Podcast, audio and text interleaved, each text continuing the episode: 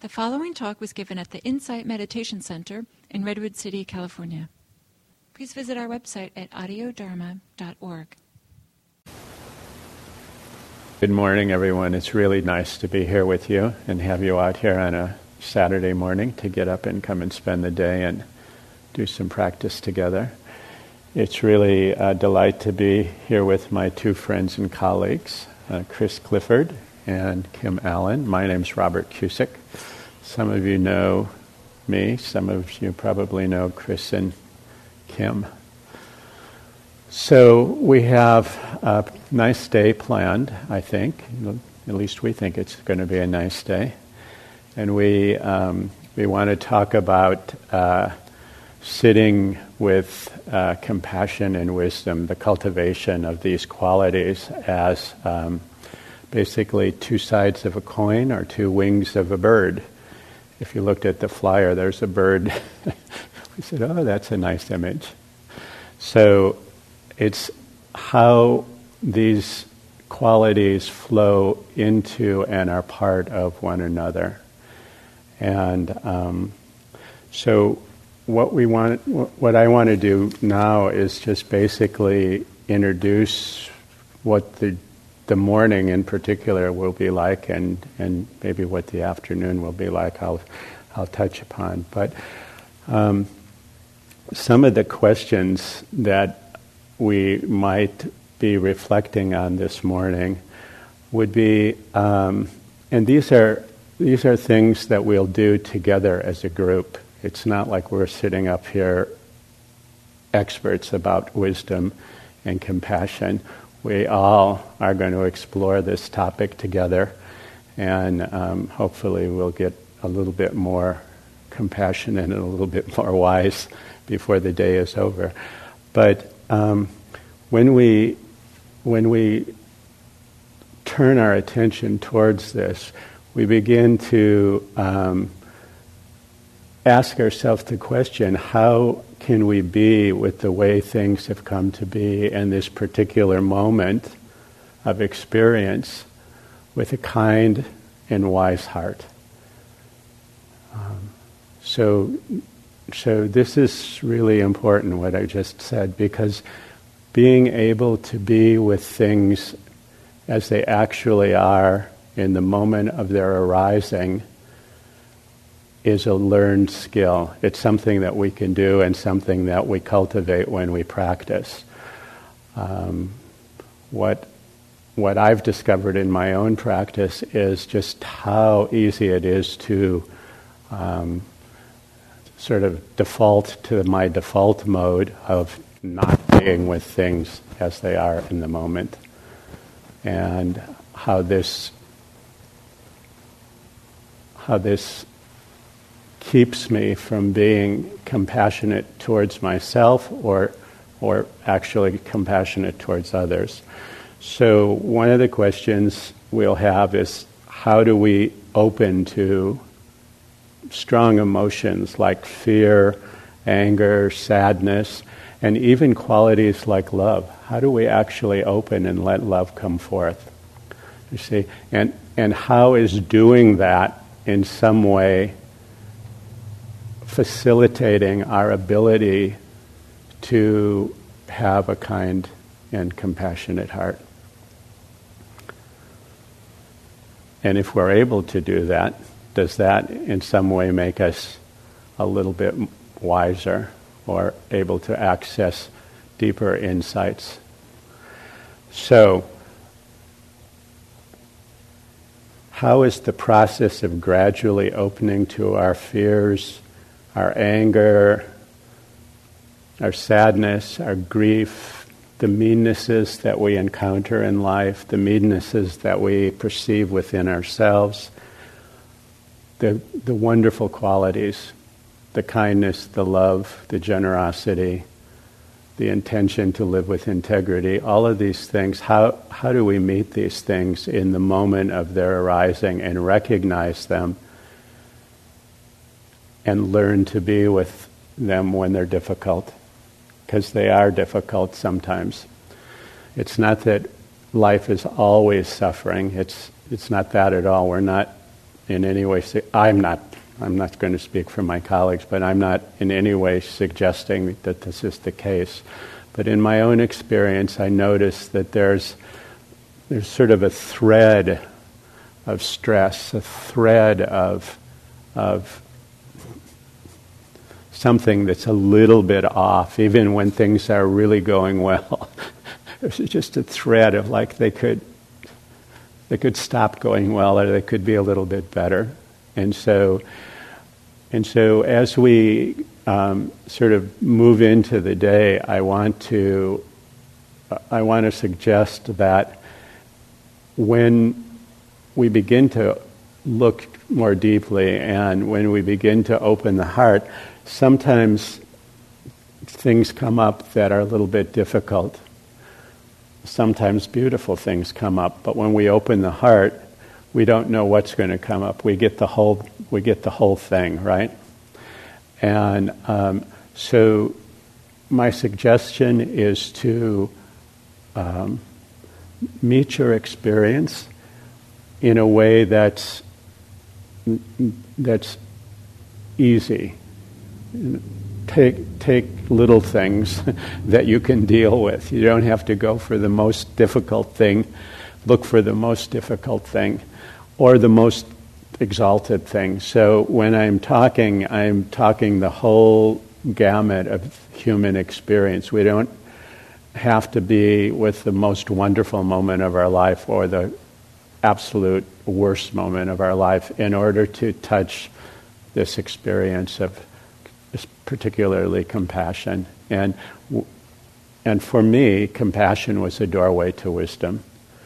It, it, um, it opened up in a very natural and gradual way. So, um, part of what we want to do, or part of what I'd like to point us to, is how do we recognize what compassion actually is? So there's not a person in this room that doesn't really know what it's like to feel compassionate and what what that quality is like. But compassion sometimes appears in our life, arises in our life, I should say, and we miss it. We don't know that it's actually a moment of compassion. So if we're trying to learn the skill to respond to our moment of experience with kindness and an open heart, we have to have some basis to understand what compassion actually is. Does it make sense? So there's a four part definition to compassion that I'd like to share with you all. And um, it doesn't mean that every moment you're checking to see if these four things are, are there, but if you know what they are, you begin to work with them and in a gradual way it just becomes as natural as breathing. So, compassion, the way, the sort of the baseline definition of compassion, so that we're all on the same page when we are referring to compassion, is there's, there's four components to it, and the first is a cognitive component. It's you recognize that there's suffering present, or stress, or disease. You recognize that someone is suffering, or you recognize that you are suffering yourself. And suffering can be recognized in many different ways. I don't have to describe it, you know what it's like to suffer but it's this cognitive quality that recognizes the presence of suffering in, in that moment. It doesn't mean it's always suffering, but in that moment, you recognize it. Then there's an emotional quality. there's the feeling of this suffering. That's an affective, affective quality. So you actually emotionally connect with this suffering. The third is an intentional quality. It's the intention to alleviate this suffering, to make it go away, or to relieve it or reduce it in some way if it's possible. It might not always be possible, and sometimes the alleviation is to simply be willing to be with the fact that things are the way that they are. And this is a major component of compassion, how you recognize compassion. This is how it, it differs from other qualities like empathy. Compassion, if it can be fixed, will do what it can to fix it, and if it can't be fixed, it doesn't abandon it, or abandon yourself, or abandon the other person. And then the fourth quality is this quality of the motivation to act. It's kind of the movement into altruism.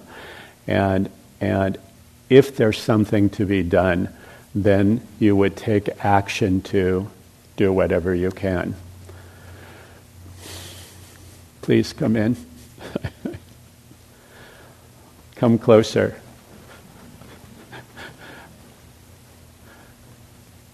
Great. So, the, so these are these four qualities that we would use to identify or recognize compassion.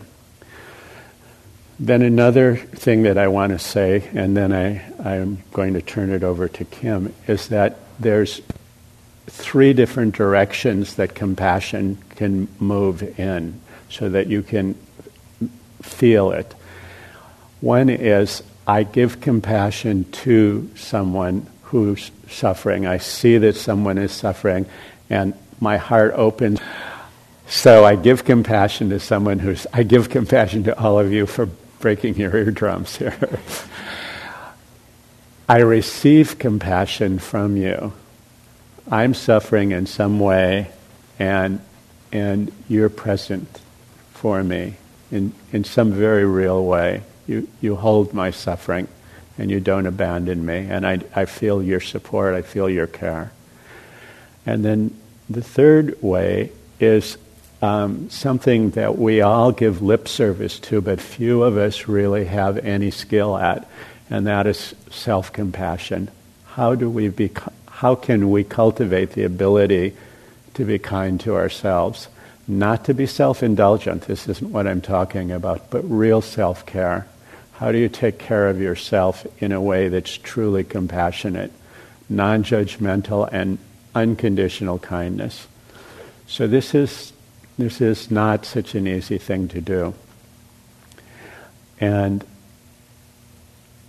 when people actually take surveys, it seems that, that that's the hardest, the hardest quality to cultivate, the hardest aspect of compassion to cultivate. And as we're cultivating these things, we begin to see things in a way that we have never seen them before. We begin to see things more in line with the way they actually are in the moment. We can allow ourselves to be, to learn to be honest with ourselves and to see when we're pushing against something or when we want something else to happen, when we're actually resisting. And there's nothing wrong with resisting once we've seen it, because once it's seen, the heart can open with, the heart just responds. We don't make ourselves be compassionate. We simply get out of, we get out of the way of what blocks us from, from compassion. So there, there are these qualities. And um, Chris and, and Kim will be talking about different ways that we can recognize, um, you know, how to, how to be with our experience in a direct way. So um, we're going to do uh, another meditation with this little bit of an introduction. We're going to do another meditation, and this one will be a bit of a guided meditation to sort of take us into this territory. And, um, and then we'll have a time of uh, working together in a small group and, in, and then coming together in a large group. So there will be some uh, interaction where we're actually all participating and, and getting into the, into the rhythm of the morning. And uh, We'll have another short sitting, and then uh, we'll have a, a, short talk uh, to finish the morning off, and then we'll have a, a lunch, a silent lunch. So, how does that sound? Okay? All right. So, um, I'm going to turn this noisy thing off.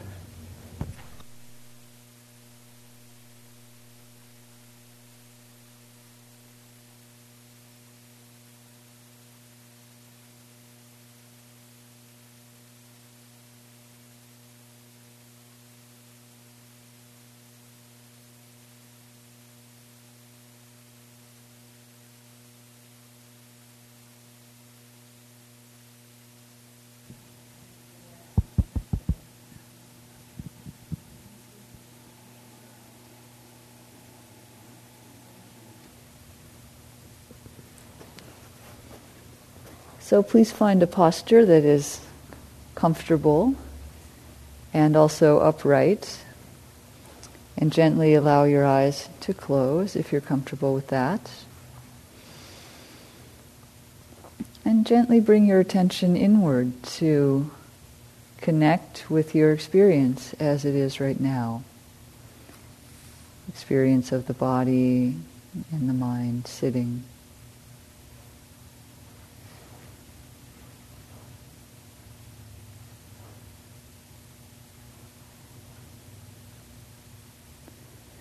We'll begin first by helping the body to relax.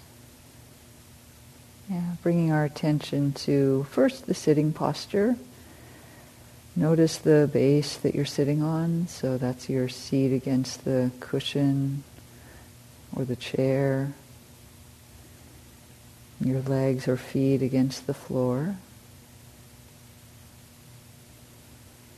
And just feel the stability of the base that you're on.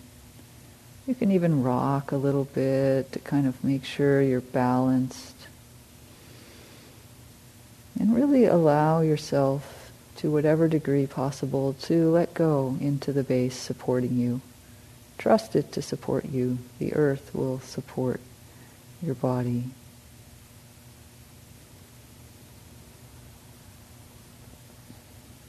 And then our noble posture rises up from that stable base, buoyed upward like a sea plant off the sea floor.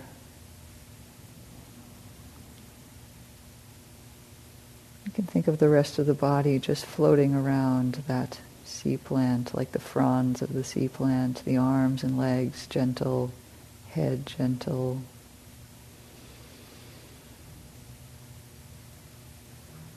And it can be helpful at the beginning of a sit to soften throughout the body. So beginning with the head and the face, just relaxing, inviting relaxation.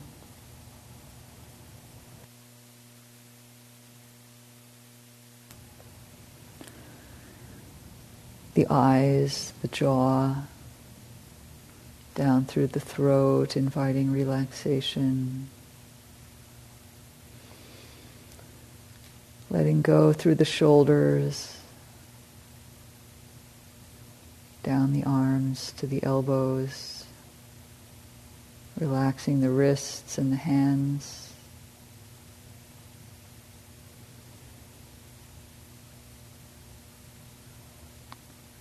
Gently relaxing through the chest. So feeling the full three-dimensional rib cage, front and back and sides, allowing that just to settle in. And then inside the heart, the lungs, down through the diaphragm, into the belly area, the organs there, the stomach, liver, spleen, intestines.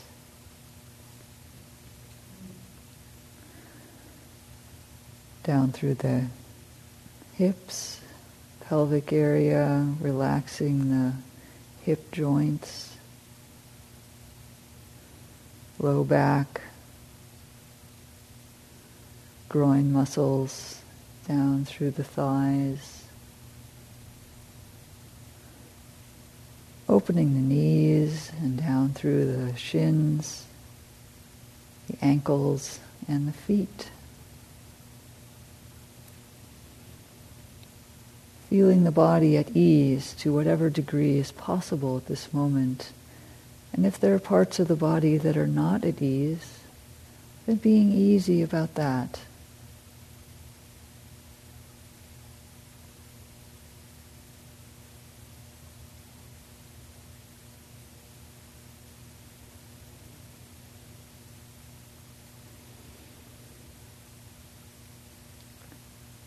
As you exhale, relaxing the body.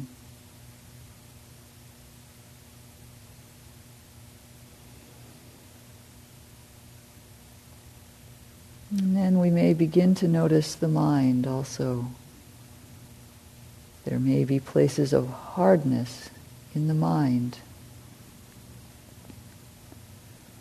When we encounter a place of tension in the body, are we meeting it with annoyance, frustration, the wish for it not to be there.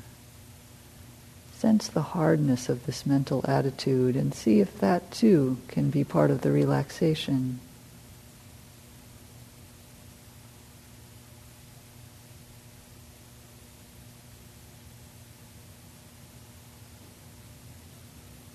First element of compassion is to be aware that there is suffering.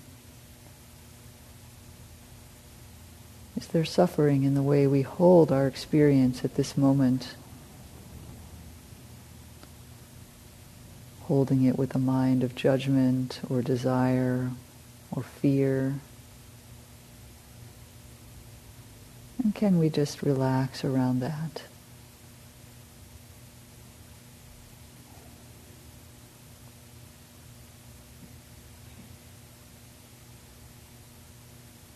Much of self compassion begins with accepting who we are at this moment, how we are at this moment in body and mind.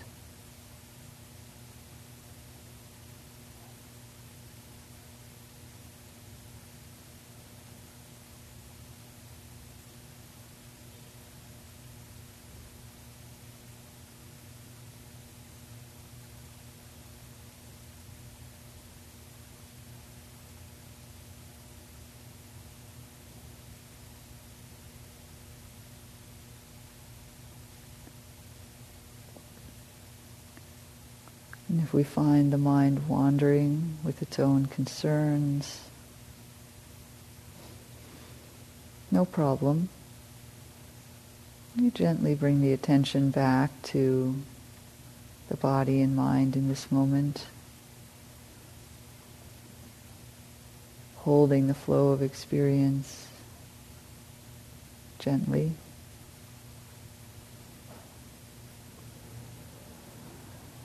Just to be here for our life, for our body and mind at this moment is a tremendous gift to ourselves. A beautiful act of compassion just to be here.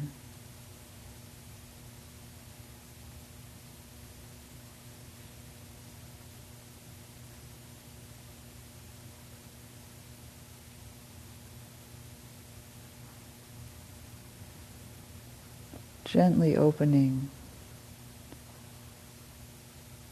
to the body and the mind, whatever portion of that we can open to moment to moment.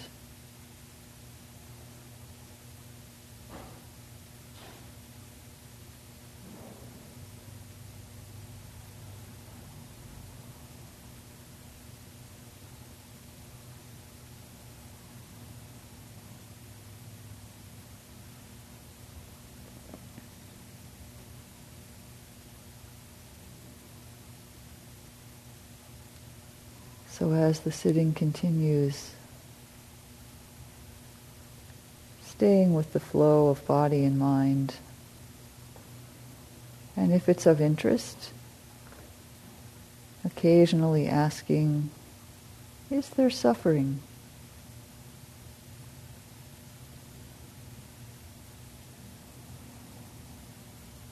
How does that feel?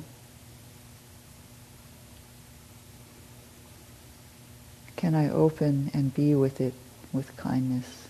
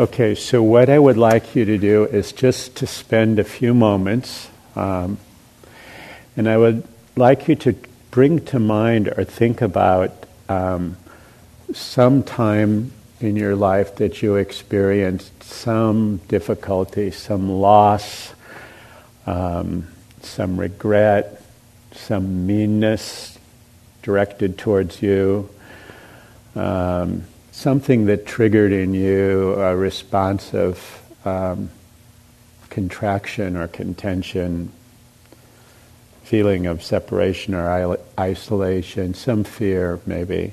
So just spend a few moments, and it doesn't have to be the worst thing that ever happened to you. Just imagine, if you can, a time when you felt some level of discomfort, disease, or suffering. And connect with the feeling of that if you can.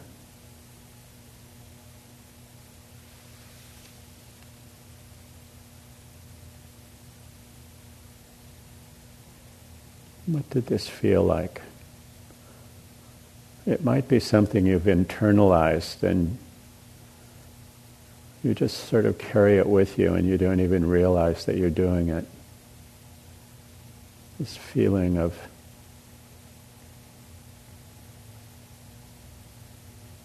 stress.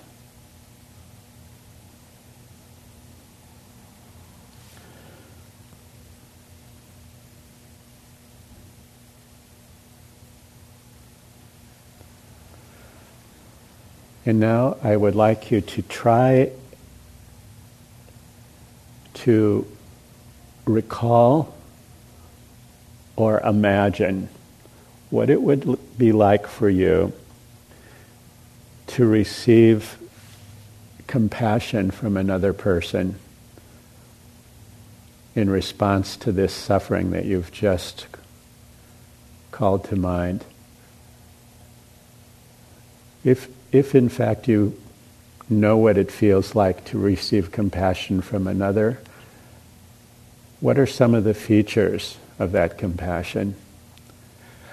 And if you can't recall a time that you actually think you were receiving compassion, just imagine what it might be like to receive non judgmental, absolute, unconditional kindness from another being towards your suffering.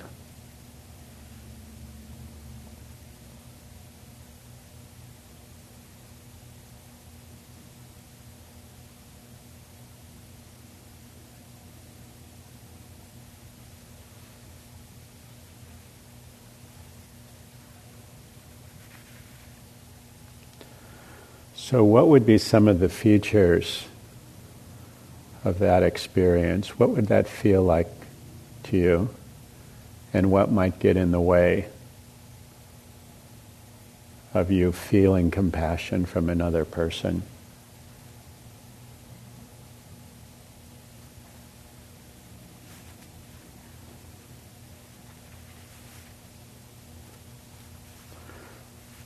And to the degree that it's possible, just really imagine that the people you are with, because I'm sure that it's true, the people you are with are all in this together. We all know what it's like to suffer, and we all know or would like to know what it's like to have our suffering held.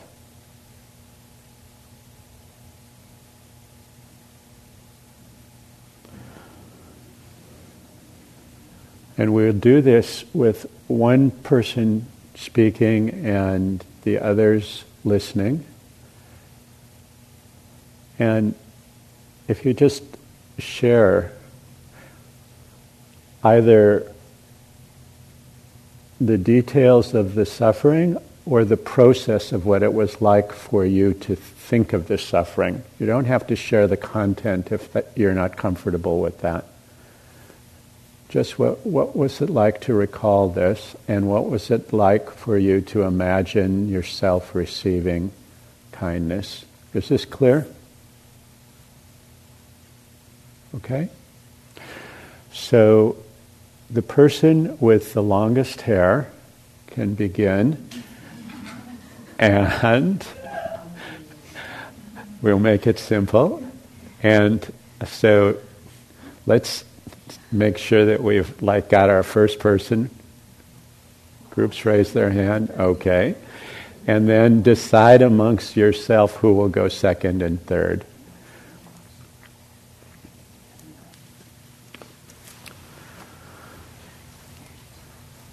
So thank you. Is this? Yeah, this is on. So thank you for that. Um, your willingness to engage in that exercise. We, the three of us, did it up here in the front. It was very interesting and fruitful. So I'm curious as to what that was like for folks. And we, we have a, a mic here. So, would anyone like to share what that was like for them? The idea being that you touch this place where things were tough and then you experienced or imagine yourself experiencing some sort of kindness from others or from yourself. Arthur. So um, what I realized in, in the in the exercise, um, I, I, thought about a, a, an old situation, um, not very old, but it was significant, and I thought about it many times. Um, uh, where there wasn't any compassion, but um, I was under a lot of stress. Anyway, the thing I realized about it um, was more than anything else, I was very vulnerable, um, mm. but not in an uh, not in a way that would have been recognized by anybody else, even me at the time, but vulnerable about something quite old, or maybe many things quite old, that were at the surface because of the circumstances. Uh, and that's what was, well, that was one of the sources of a lot of pain. The circumstances themselves were painful, but that was different. Mm-hmm. And um, in thinking about um, compassion, there was no compassion there. It wasn't. There wasn't the possibility. Well, the possibility would have come from self-compassion, but but um, I wasn't ready for that um, at the time. Um, but thinking about other circumstances where uh, I felt compassion and uh, uh, it, it, towards me, mm-hmm. What was clear was um, not um, anything to help or pat me on the back or uh, but rather just a, a, recognition of that vulnerability, mm-hmm. even without understanding quite where my where I was vulnerable. Just mm-hmm. understanding that that's what was happening. Um, yeah. Beautiful. Yeah. Thank you. So meeting your vulnerability was a, was a way that you actually felt compassion. Having it held, yeah. Yeah. I totally understand that. That's beautiful. Please, would you, would you, I can't run around, unfortunately.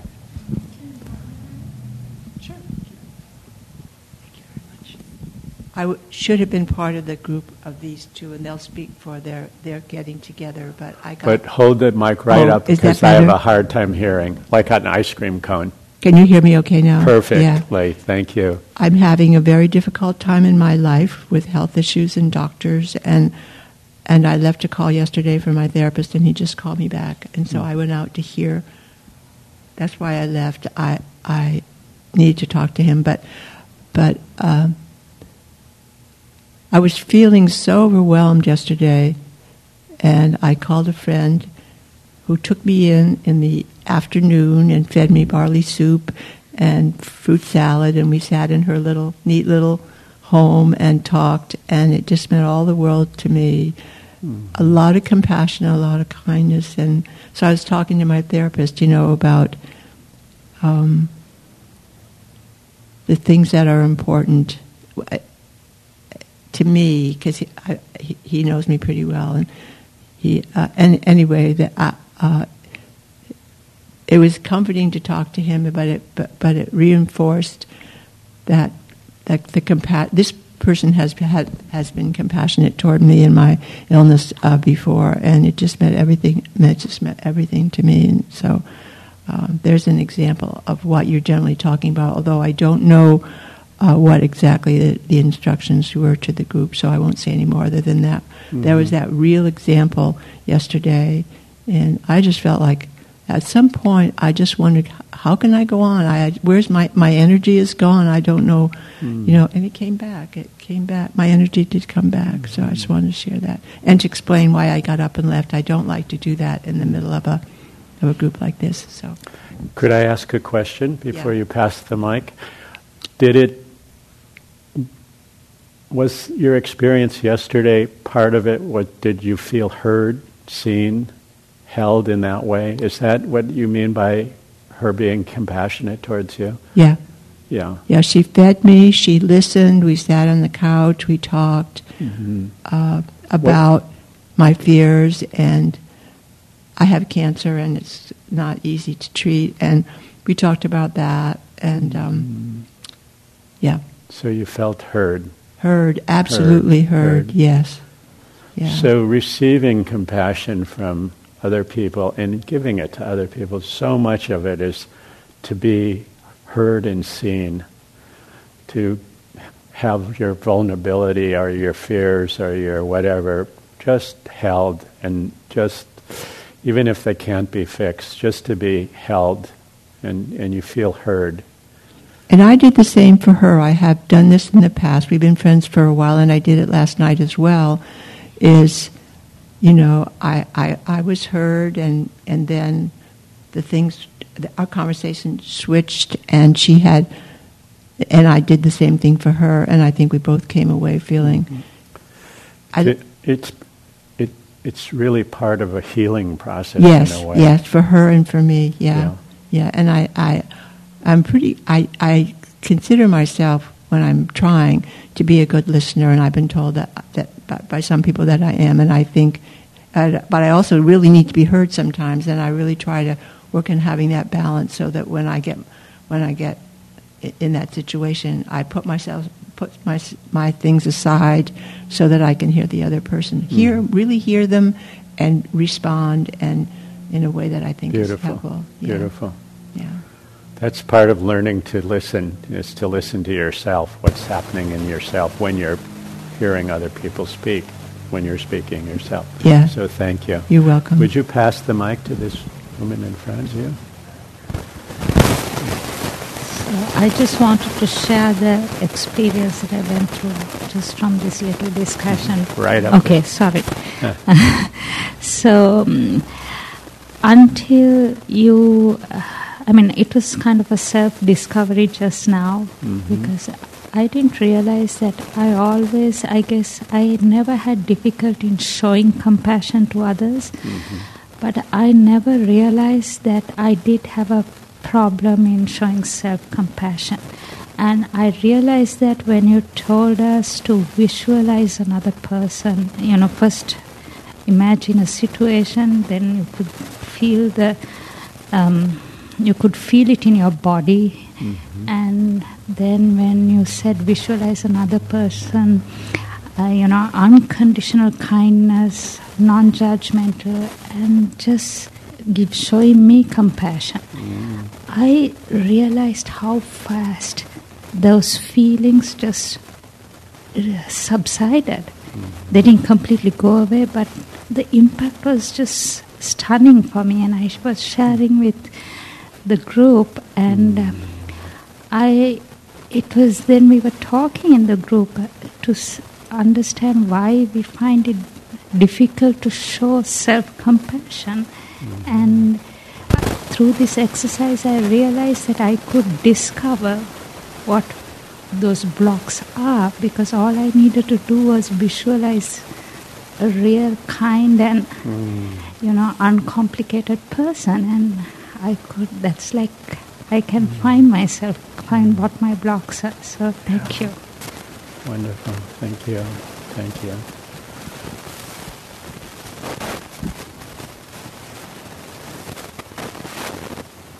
others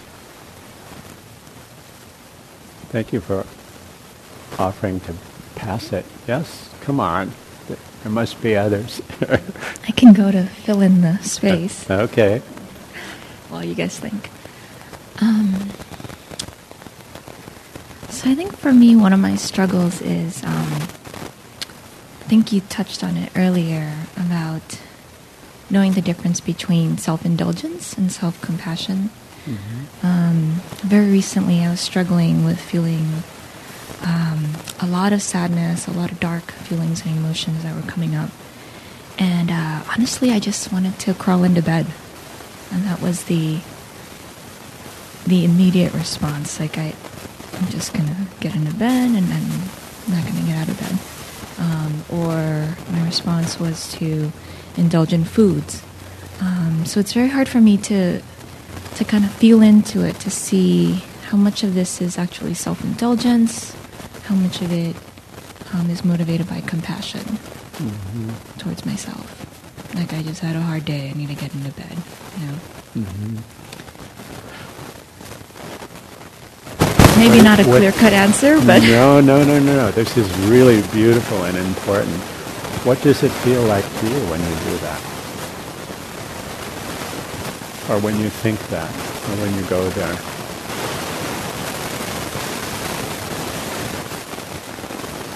Let me ask it in another way. Is it, it I, when you have this sense that you want to, like, you know, eat or go to bed and pull the covers over your head, what does, now that's the details, but what is the feeling underneath that?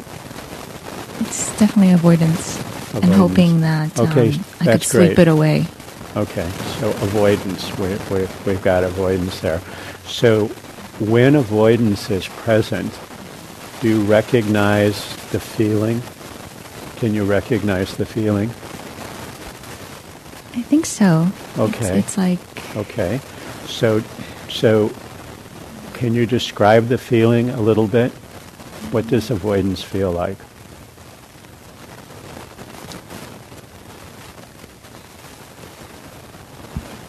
in the body, it feels like a like a pushing away uh, mm-hmm. uh, for sure. Um, in the mind, it's actually like like yelling no. It's like what? Like yelling no okay. with capital letters and exclamation marks. So there's um, like a, a, an energy of, of definite rejection of right. what's going on. Resistance yeah. to things being like they are. Yeah. Right? Yeah. Kind of like that. Definitely. So mm-hmm. there's a kind of aversive quality to this right. avoidance, right? Yes. So, so if I can just sort of go out on a limb here, my colleagues might have something else to say, but um, compassion at that moment it doesn't have much to do with whether you eat or go to bed, but whether you can be with the feeling of avoidance and resistance to being in the moment with your experience of not wanting things to be the way they are. Because in that moment, there's just suffering. There's not food, there's not bed, there's not you, there's not anybody else, there's just suffering. You have touched the Buddha's first noble truth. This is suffering. You see? When you can be there, even if it's just for a, a moment or two or three, knowing that you're with suffering, you begin to cultivate this ability to recognize suffering for what it is, avoidance for what it is, rather than you eating or hiding in bed. You see? Then you're not being mean to yourself. You're seeing this is what this is the nature of suffering. And when I look at su- suffering of this kind, if I give in to it, I start eating or I start hiding in bed. So this is how wisdom and compassion open up. This is the power of mindfulness as well. So that's a beautiful example. I, I don't know if if you want to add anything to that, Chris. No. no. So thank you so much because everyone in this room has moments like that. We all know what it's like to avoid things. We all know what it's like to resist being in the direct experience of something that feels decidedly unpleasant. So there's this practice. I, am just going to sort of veer off a little bit. There's this practice in, in our Buddhist tradition um, where we, even if we don't know what's happening, or we, we can't like label something, we can get in touch with what it feels like. It's this quality of felt sense. It's called Vedana in Pali. And there's three different you know things that you would look for. You look every experience feels a certain way. It's either pleasant, has a pleasant quality, we like it, we want it, we want more of it.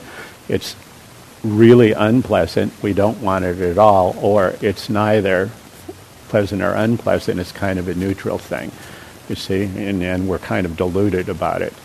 So, so this is one of the ways that I, when I get lost, I just go, what does it actually feel like? You see, and that helps me go underneath the story of the food in the bed to the, to the point of suffering. You see, and I want to say another thing here that's really important that there's a common misunderstanding or an assumption on the part of people to think that when you're compassionate, when you, call, when you um, sort of bring up compassion, that the compassion is going to get rid of the suffering and, and bring a reconciliation or resolution to that moment that you're feeling this kind of stress. It's not what it, it sometimes it does, but sometimes it's just seeing what's actually there and then the compassion is the strength to be able to hold your seat and not abandon yourself. You see? Think about this carefully because it's at that point where we touch suffering that we abandon ourselves. Get me the hell out of here. I don't like the way this feels. Something like that. And it can happen in really simple ways. We don't have to go and sit on a meditation cushion for a month to realize this. So thank you so much for sharing. So, um, Okay, we'll do one more, and we do have to move on, but let's take one more here. Is that all right, Chris? Okay. Um, my experience was having feeling like the rug was pulled out from under me. Mm-hmm. Um, a situation which I did not intend to happen, no one intended to happen, but I was held responsible for mm-hmm. and I didn't know how to do with deal with it. Um, it was a, a, problem of of having to ground myself and um, be able to communicate in a way that was not emotionally charged, and that was very hard. Um, and thankfully, um, there was a person involved in this that was not directly doing uh, causing my suffering um, mm-hmm. that helped um, intercede and talk logically so that everything um, became normal again. mm-hmm. but but the issue, uh, having the ground, um, the rug pulled out from under me, and not feeling grounded was. Uh, Scary. yeah. Scary. So that's another issue, and we may not have time to deal with that now. We, I, I would be happy to talk with you offline on that because we do have to move on. Okay. Thank you. All right. Thank you very much. So um, I really want to thank everybody for their their willingness to participate in the exercise and for the sharing. And uh, I I want to point out to you that um, there's a there's an enormous amount of collective wisdom in this room, and and when we are willing to share honestly like this, we can really um, benefit from one another's experience and, and, and our practice.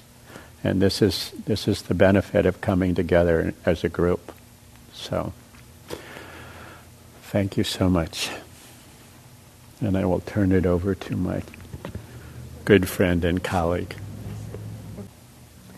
So, I want to talk a little bit today about. Uh, the relationship between what we're doing here in our sitting practice and in our meditation practice with cultivating compassion. So, what is wisdom in this tradition, and what does it have to do with compassion? Um, I want to talk a little bit. I know Robert mentioned that uh, for him, compassion was the gateway to wisdom. And I feel like for me, it was a little bit more that some understanding of the wisdom teachings of the Buddha and some practice with wisdom was a gateway for me to be able to access more genuine compassion. Um, I feel like it has something to do with, I don't know, a misunderstanding of compassion, of being entirely about fixing everything and making other people feel better you know, and, and really always feeling like I never had the resources to do that somehow. And it was exhausting and anxious, and I felt guilty, and all these things would come up sort of in resonating on the word, you know, you should be compassionate. And so uh, it was really, really helpful for me to encounter the wisdom in this tradition and this way of learning to be with ourselves and find our own internal balance. And I want to share with you uh, uh, a little bit of the Buddha Sutras that's one of my favorite passages. It's uh, the story of these two acrobats. I don't know if any of you know this one, but uh, I'll just read it. Once upon a time, there was a bamboo acrobat settling himself upon his bamboo pole, and he addressed his assistant and he said, Come, you, my dear, and climb up the bamboo pole and stand on my shoulders. And the assistant says, Okay. And she climbs up the pole and she stands on the master's shoulders. And then he says, You look after me, and I'll look after you. And thus, with us looking after one another, guarding one another, we will show off our craft and safely climb down the pole.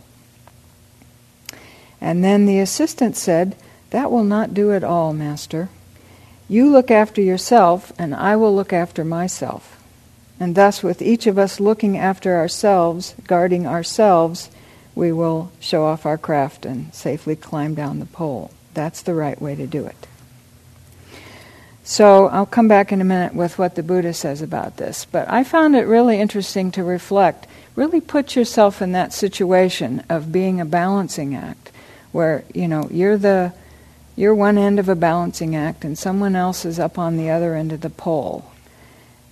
If your attention is entirely on taking care of their balance, you know, you actually lose your balance, right?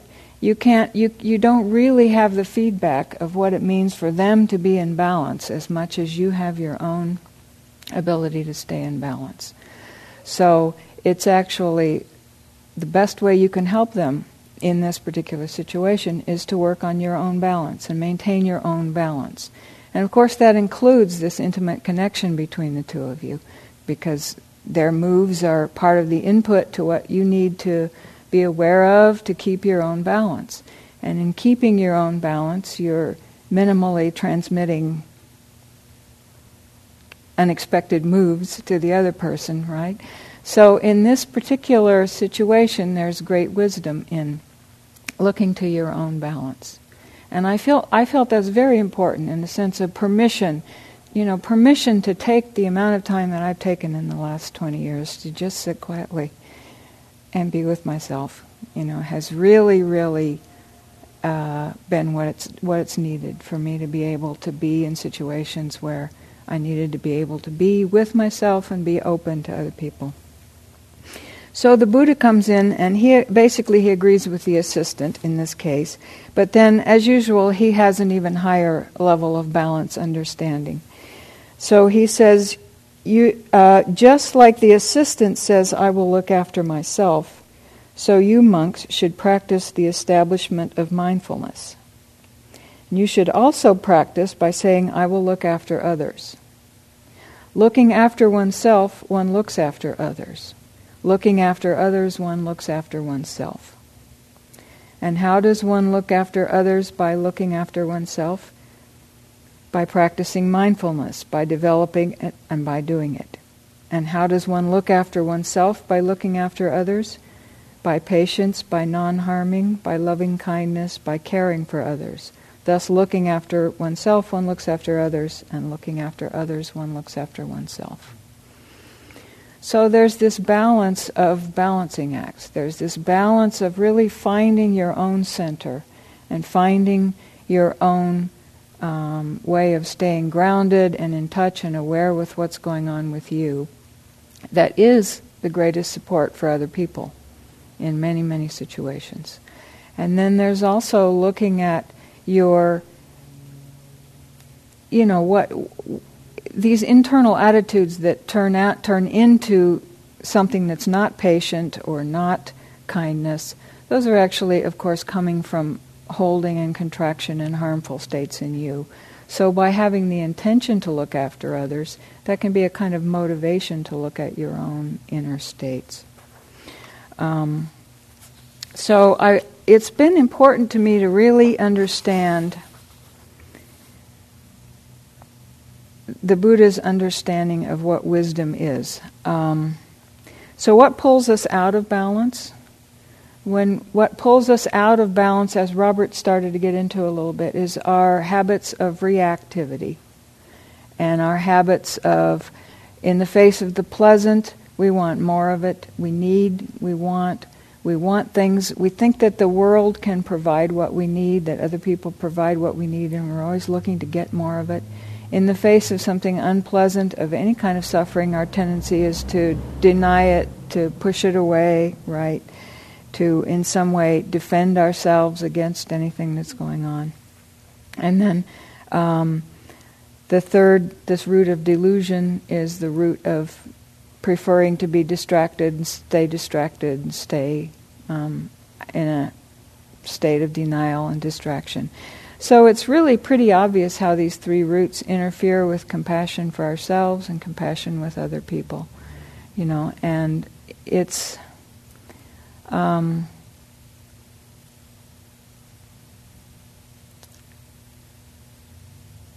it takes an awful lot of work on ourselves to really come to an understanding, come to see the misperceptions that lead to these um, these deep, deep tendencies. So, another part of the, uh, the Buddha's teaching is that these tendencies are entirely based on some deep misconceptions, misperceptions, the way that we perceive the world.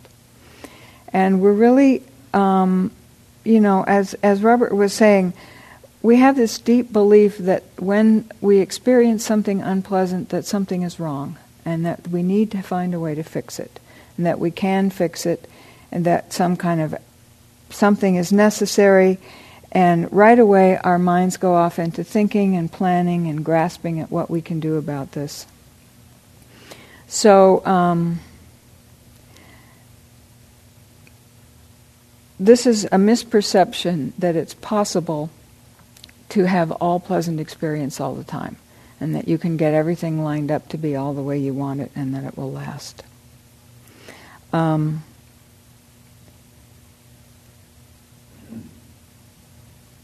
what the essence of the understanding is that we live in the world of our ideas and our concepts about things and our ideals about how things should be and especially our beliefs that we can be in control of everything that's happening. And then it takes a huge amount of effort to hold those ideas and to make reality appear to conform to those ideas. It takes a huge amount of grasping. So it's really this clinging and grasping, and we're clinging with our ideas about things. So um, it really,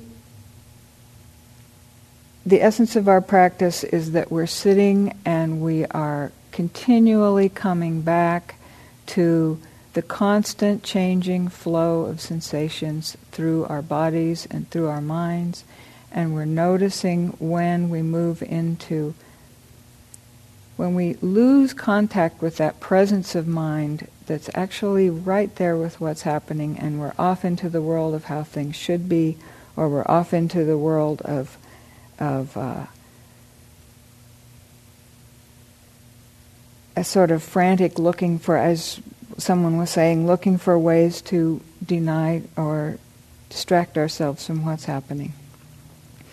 So, um, you know, this is in a way it's intellectual, but when we're so con- so much of uh, the input in our culture is just the opposite way. That yes, you should be able to fix it, and this shouldn't be happening to you. That it's very helpful to me to have this understanding that no, it's actually right that everything changes, and that nothing is permanent. That nothing will, nothing can be made to last, and that the other understanding is that happiness is not something, peace of mind, ease with what's going on, is not something that we find by making circumstances be a certain way, but it's something that we find by a growing ability to just be with what's going on moment to moment. So I feel like we're often, we're like creatures who are living way up in a tree. Maybe the tree is our brain, and we're holding on so tight to our ideas, and we're, we're on this tree above a riverbank. And our practice is to slowly let ourselves let ourselves down the tree, let ourselves put our toe in the river, let ourselves feel what the river feels like, let ourselves flow along with the river, and ultimately we kind of can become the river. We're river creatures. We're fish that are up there hanging onto the tree, and it turns out that there's some truth, you know, we, we don't breathe when we're so, it takes holding your breath somehow to be that involved in planning and thinking. And as you can let yourself down into the flow of life, then, uh, then gradually you can begin to have a presence. You can begin to keep this balance as uh, you know, when something unpleasant happens. So when you walk into a situation where something, where there's really deep suffering going on, um, you know, how quickly are you chased back up your tree into thinking, oh, I need to have something to to do here. I need to be able to fix this somehow. I need to be able to make the other person feel better. I, I just spent uh, several months last year with my mother, who was in the process of slowly dying from a brain tumor. And it was a really interesting process for me to be to be with the constant shifting in her abilities and the constant shifting of our roles as it really transitioned from you know she was quite alert and active up until this struck and then it was a slow process of being comfortable with watching needing to do less and less you know, and letting go of the old idea that she's going to respond to, various forms of, you know, engagement and entertainment. More and more being comfortable with there just being nothing to do, but be there, be there in a in a soft and kind way, and allow her to um, have her process. And it became as I got slowly, you know, I was there a lot, so I got a chance to slowly accumulate, uh, acclimate to the situation and various friends would come in from time to time, and it was interesting to see, you know, what, what they brought with them. What energy are you bringing into a situation? You know, are, how sensitive are you to what might what might be going on here? Are you coming in needing a person to be who they used to be, or you know, can you notice what's going on and just simply be with what's going on?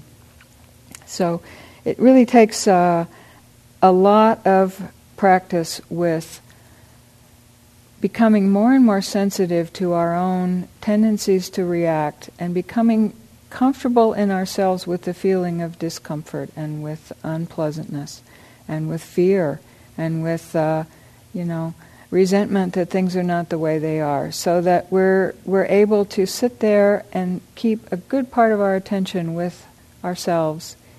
And from the deeper that you can really allow and connect with yourself, then you're really recognizing uh, the universal nature of these qualities.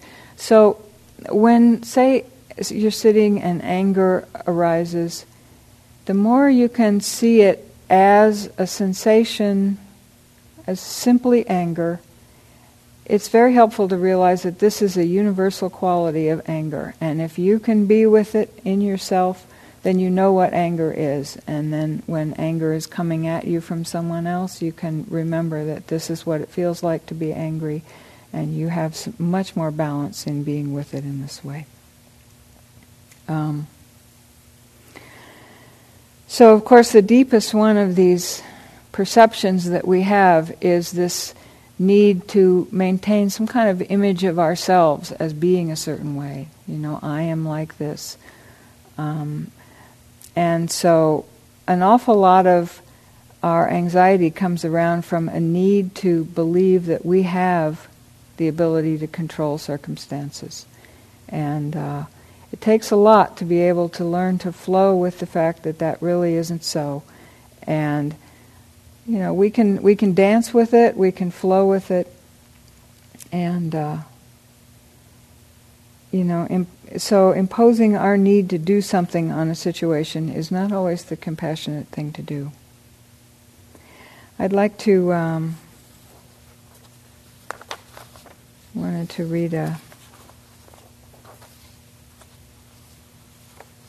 It's a lovely poem here that speaks to me about this balance of of wisdom and living in a compassionate fully engaged way.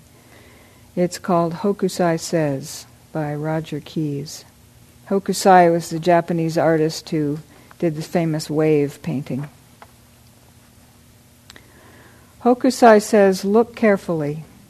He says, Pay attention, notice. He says to keep looking, stay curious. He says there is no end to seeing. He says, Look forward to getting old. He says, keep changing. You just get more who you really are. He says, get stuck. Accept it. Repeat yourself as long as it's interesting. He says, keep doing what you love. He says, keep praying. He says, every one of us is a child. Every one of us is ancient. Every one of us has a body. Every one of us is frightened. Every one of us has to find a way to live with fear. He says everything is alive shells, buildings, people, fish, mountains, trees, wood is alive, water is alive. Everything has its own life.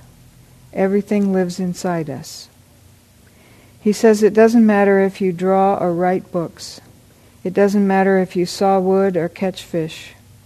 It doesn't matter if you sit home and stare at the ants on your veranda or the shadows of the trees and grasses in your garden. It matters that you care. It matters that you feel. It matters that you notice. It matters that life lives through you. Contentment is life living through you. Joy is life living through you. Satisfaction and strength is life living through you. He says, Don't be afraid. Don't be afraid. Love, feel, let life take you by the hand. Let life live through you.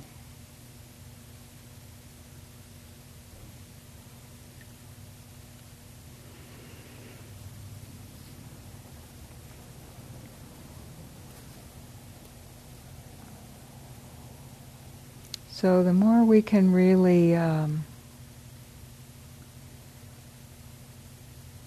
really internalize a deep trust in things as they are, and that there's a kind of ease and joy possible in simply being with the flow of experience.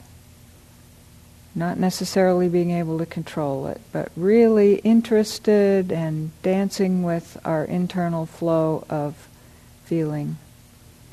The more we can bring this kind of presence to a situation, any situation, to other people, to ourselves, prime, of course, we have to do it to ourselves, for ourselves.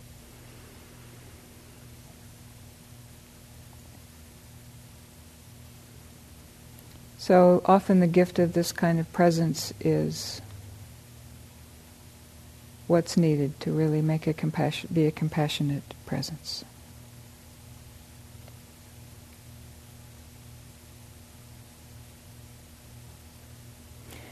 So let's sit for a minute and then we'll take a break.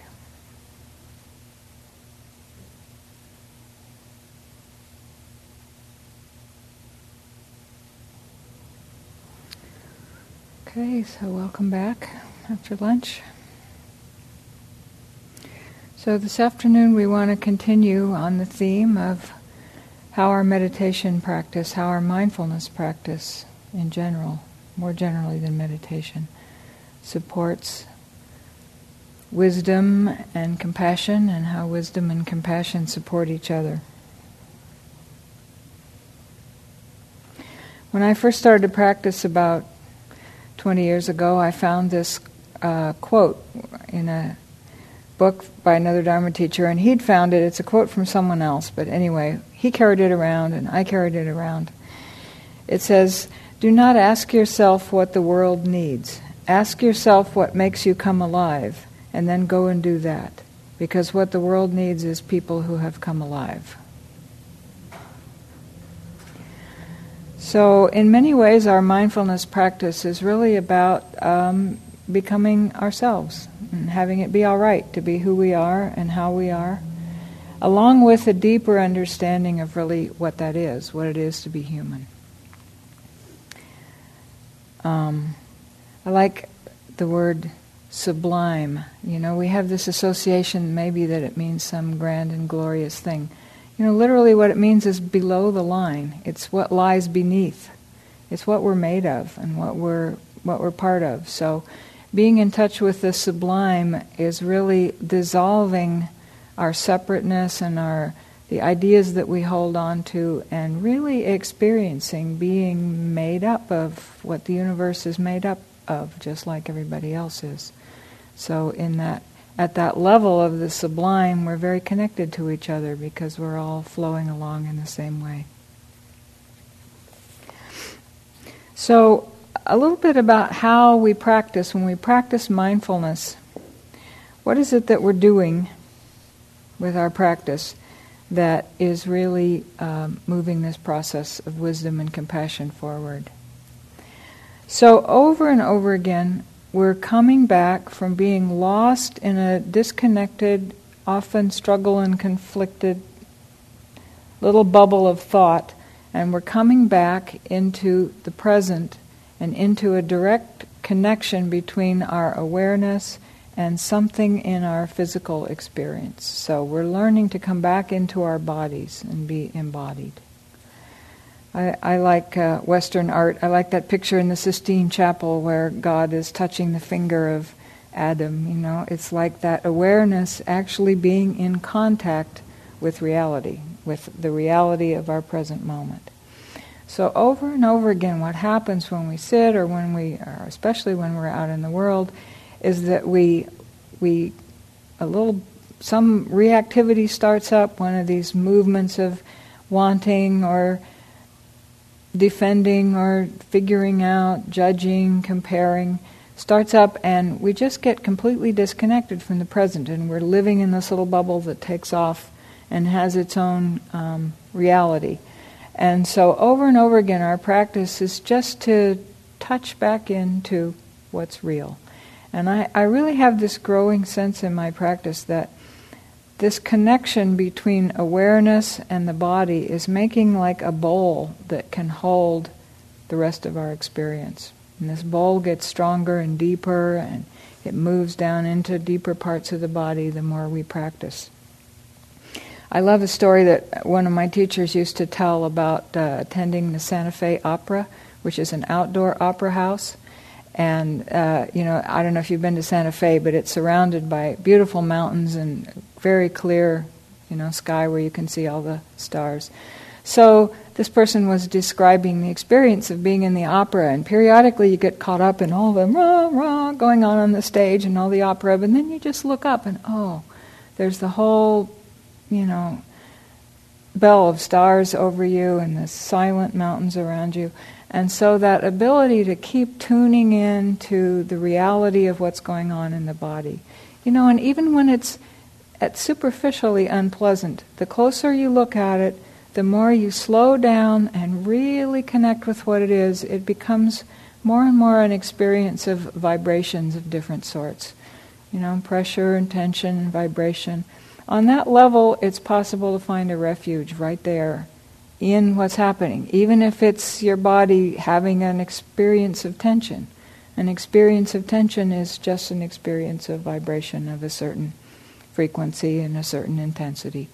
And so the more we're able to keep tuning back into that, puncture the little thought bubble, or at least hold the little thought bubble in, you know, this arena of the vastness of the present moment, the more that we can really um, hold what's happening for us. So, a deep need that we all have is really to be seen and heard and understood. And we're so often looking for that from someone else. And of course, it's important when we're growing up and throughout life, and it's an invaluable gift that we can give to see and hear and understand someone else. But it's also just really satisfying to learn to be able to do that for ourselves and to give that for ourselves. So then, the more we have confidence that we can do that for ourselves, the more we're able to be with to give to other people and to be with other people without always needing to somehow get their approval and you know that there's a way of being with people that's completely undemanding. That's often what's needed when someone else is in a state of distress you know? That's a moment when we know intuitively that it, it's not about us. But it can only really be not about us to the extent that we've managed to find ways to satisfy our own really legitimate need to be seen and understood. Um, I found it. There's a story that uh, another teacher of mine told where a bunch of people were talking about a difficult person, and they were all, oh, you know, he's so this, he's so that, and they were all complaining and uh, piling on stories about how this person had behaved in a difficult way. And there was someone else there who really hardly ever said anything, a very shy and quiet person. And there was just a momentary lull in the backbiting conversation. And this person just said very quietly, I wonder why he does that. You know, and it, that completely transformed the moment because no one was really asking, why does he do that? It was just, oh, accusing, accusing, blaming, blaming. And in that moment of asking, gee, I wonder why he does that, it puts you back into realizing, well, you know, there is some story there. He has some reasons. So, what I like to do is use that with myself. You know, when something's going on, I, I have a, a lot of faith that there's, there are reasons why something's going on. And it's not so much to figure out exactly the why, but to hold the faith that there is a deep intention behind whatever's going on with me that is wanting, you know, wanting not to suffer, wanting not to suffer and wanting not to harm other people. And those, the more I look behind why I'm acting in ways that are defensive and, you know, needy and all the ways that I find difficult in the way that I act, really taking this compassionate view of my own motives and kind of allowing it to reveal itself and unpack itself slowly. I usually wind up hitting not wanting not to suffer and wanting not to cause suffering as what's at the root of what's going on. And the more I can really touch into that, the more there's a kind of tenderness and forgiveness of what's going on with myself. And the more I see those patterns and those mechanisms unfolding in myself, and how convoluted it can all be, the more you can understand where someone else is coming from. That other people are lost in their thought bubbles and disconnected from their deeper motives and disconnected from any ability to hold their own energy when they're suffering and acting in difficult ways. So, your ability to be there and hold that for yourself and hold that for other people is uh, a really amazing gift.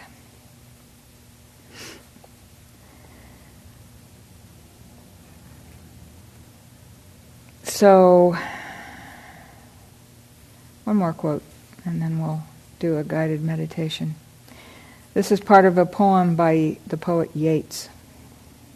He says, We can make our minds so like still water that beings gather about us to see their own images, and so live for a moment with a clearer, perhaps even with a fiercer life because of our silence. We can make our minds so like still water that beings gather about us to see their own images. And so live for a moment with a clearer, perhaps even with a fiercer life because of our silence.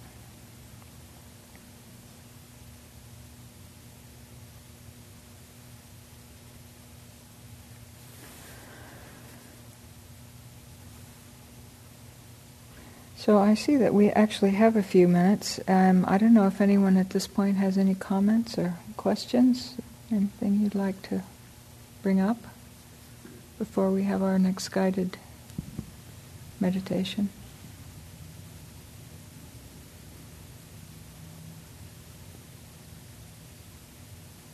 Hmm? Okay. You?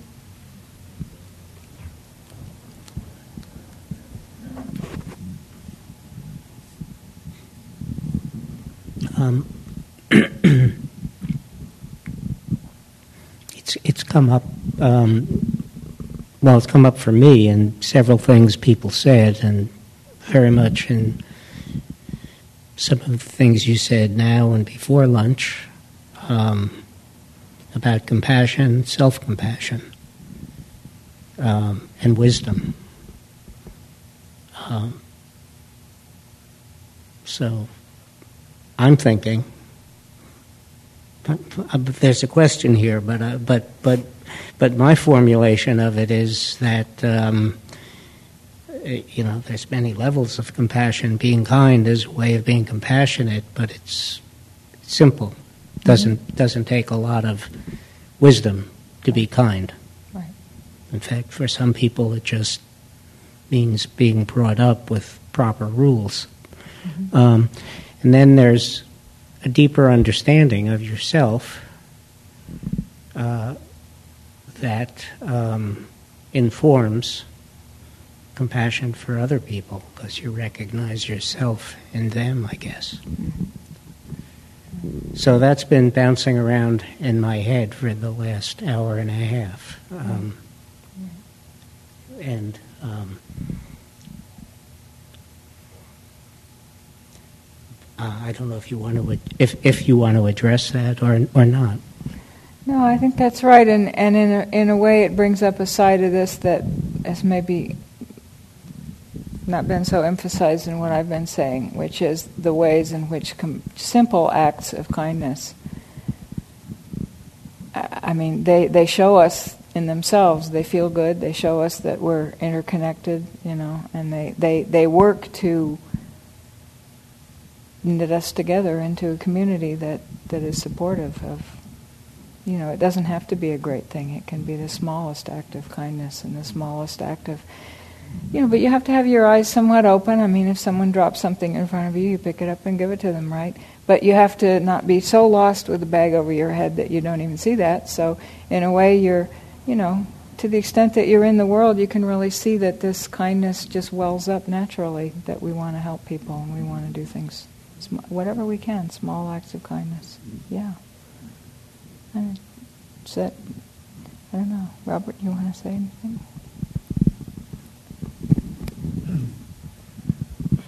So I I agree with that, and I also resonate with the question, and um, uh, I think in the cultivation of compassion is not to miss those acts of kindness, those simple acts of kindness when they come up, because they come and they go throughout our day. Every one of us have these opportunities to notice, but we don't notice, and therefore we can't consciously cultivate this new habit of responding from compassion. So, in the noticing is the dawning of wi- wisdom in a way. In the application of mindfulness, there you bring wisdom to compassion, and compassion awakens wisdom. Does that make sense, Arthur? Yeah, something like that. I, I uh, yeah, we're seeing over and over again that that non-clinging and kindness and compassion feels good, and that you know tightness and mean-spiritedness and worrying all the time feels bad, and you know we just need to see that in tiny little ways over and over again, but to be conscious of it. You know, so the more that we raise our awareness that that's true, the more quickly something in us learns. You know, to to cultivate. Yeah, I, I, is it all right if I just share Please. one one thing? We uh, we had forgotten to bring our lunch, so we had to go out to Whole Foods and buy a sandwich. And we're standing in the checkout line, and there was a man in a wheelchair in front of us, and it looked like he was with the person who was checking out, and that's what the checker thought. And that person checked out and moved on, and the man was sitting there, and she started to check Chris and I out, you know, and the man was kind of hard of hearing. Am I telling it right? Yeah. It was kind of hard of hearing, and he said, "I've got something in my backpack I need to check out, or something." Something like that, and he had been forgotten in the in the process. And um, she was halfway through checking us out, and she responded with such natural generosity of heart, but she got flustered because there was a long line of people waiting to get through, and and she couldn't get the cash register to work because she was trying to void our thing out to do to do it. Anyway, the whole thing happened, and it was such a beautiful act. Everybody, I got to watch my. I'm in a hurry. I've got to get back in time. we got to watch compassion in action. And then when it finished up, I commented to her, Oh, you were so kind to him. What a, a nice thing to do. And then she tried to brush it off. She couldn't hear it. So it was interesting to see all the things we were talking about this morning happen in the checkout line. So it's a moment like that where you could just forget that, I mean, you could just not notice that compassion was actually at play. But that's how you begin to notice those things, or something like that. Mm-hmm. So, There's not a lot to add to that, but um, what comes to mind is the quote from Mother Teresa, who says, "We cannot do great things; we can do small things with great love." And that that's um, that's the path through the world.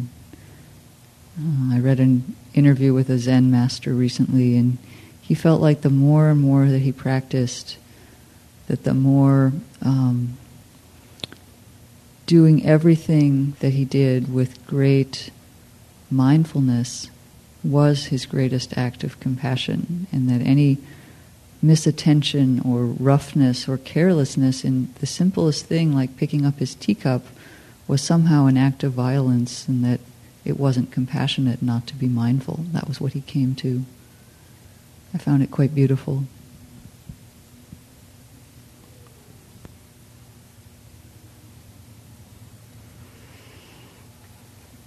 So Robert's going to guide us in a little meditation.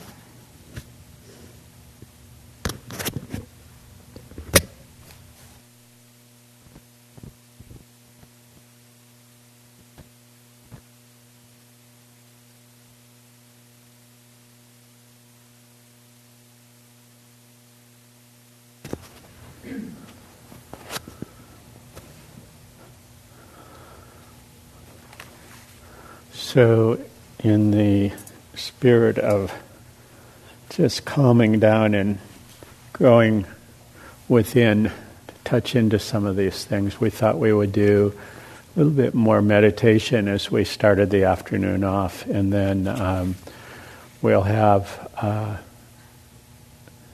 another interactive um, session and um, a talk and another sit. So, so allow yourself to relax, get comfortable in whatever way feels good to you. And if you're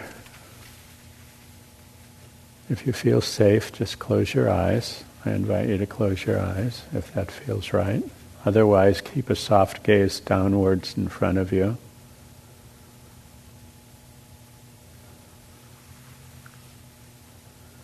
And allow yourself to just begin to settle into where you are right now.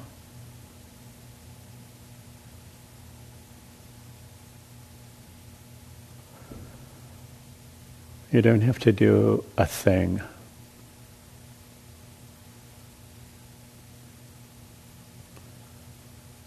I'll offer a few guided instructions you can follow them or ignore them, whatever you find right. But the main thing is to just be right here, right now. Allowing yourself the gift and the kindness to just let go.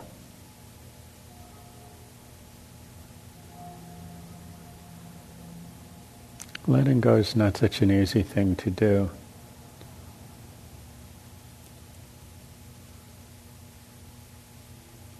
And sometimes we hear this instruction, let go, and then we struggle to let go. And it creates stress in our mind and in our body.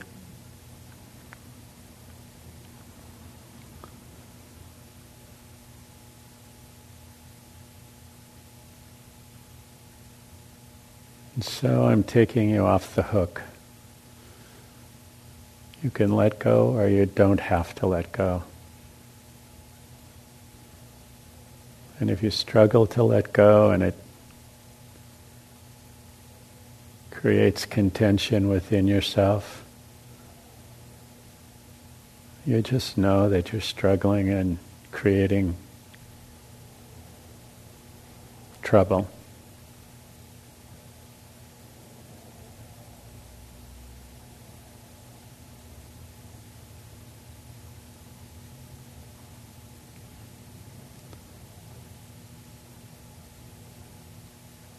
So we're all just sitting here.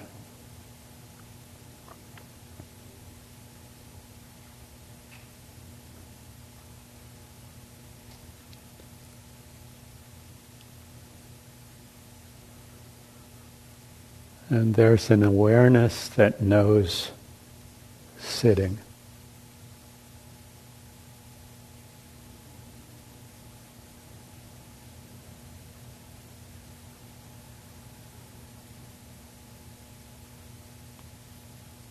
We don't have to do a thing to know sitting.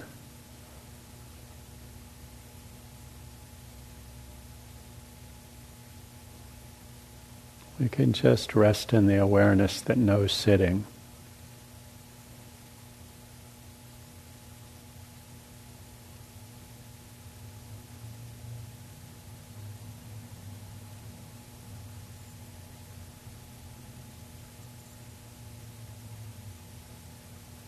awareness knows sound.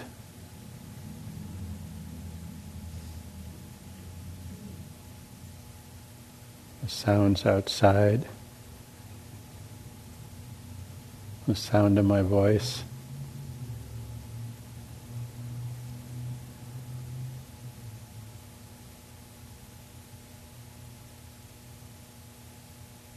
None of us are making sound, we're just receiving it.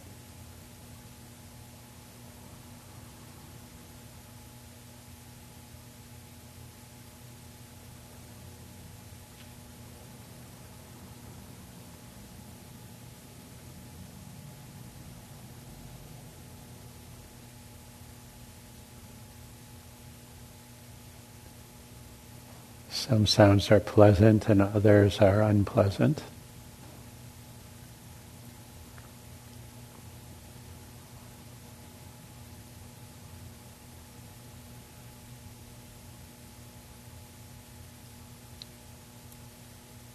And we can watch the way the mind responds or reacts to these qualities of pleasant and unpleasant.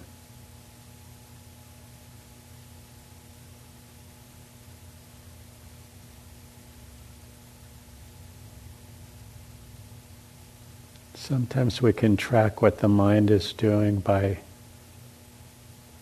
what the body is experiencing.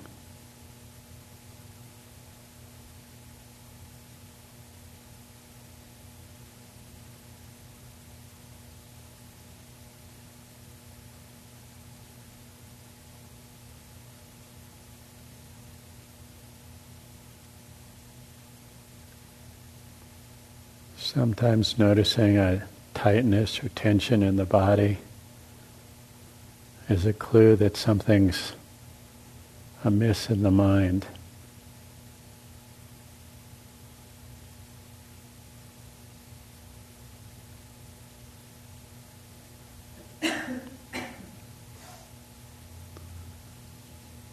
And all we're doing is we're noticing these nuances of experience. We're not trying to manipulate them or change them or make them go away.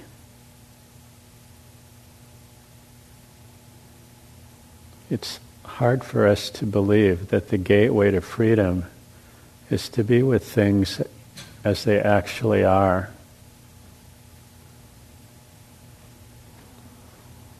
But until we can see what's actually happening, we're living in a kind of delusion.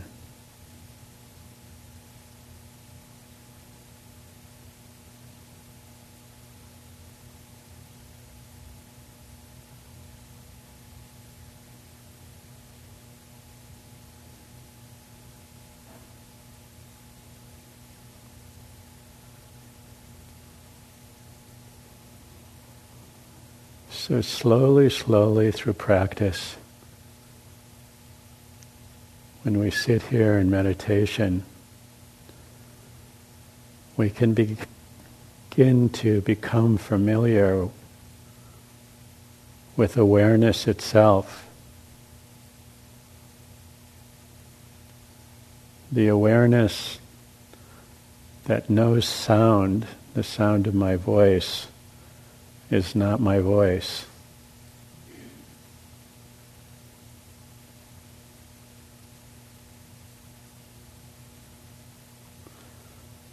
The awareness that knows a judgment in the mind is not the judgment.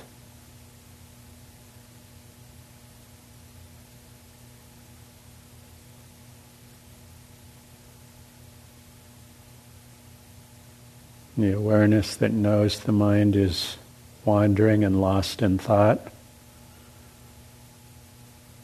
is not wandering and lost in thought.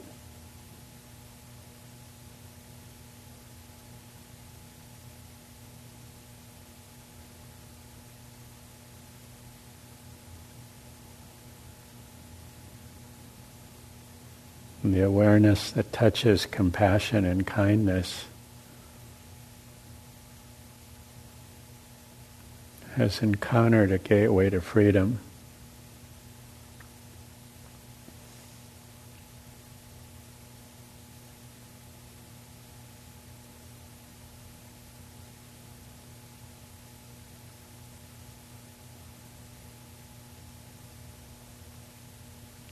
So we can just sit here.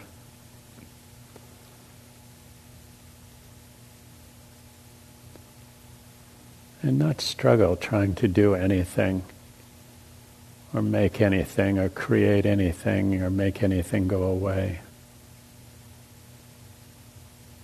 We can just sit here and notice whatever's arising in our meditation, in our experience.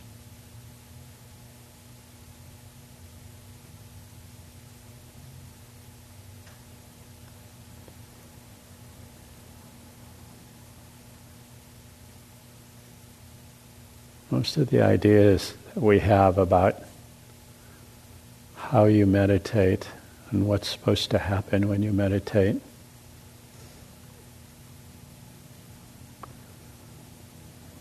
basically they're just immature, crazy ideas.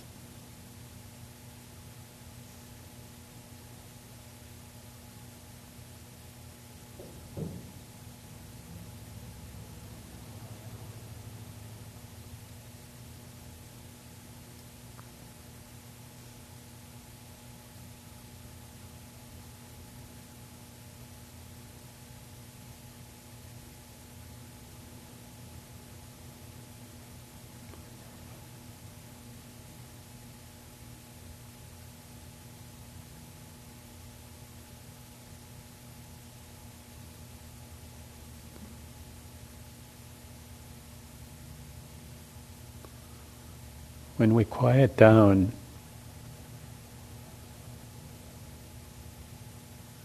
we become aware of things on more and more subtle levels.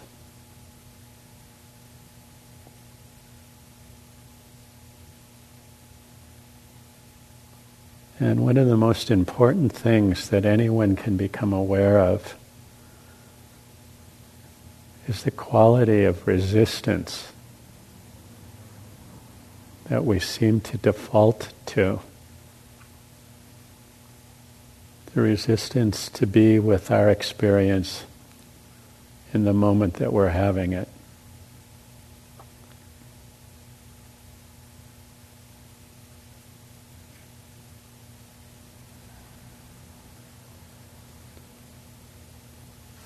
So we can begin to notice this in our day to day life, but also when we're sitting here in meditation,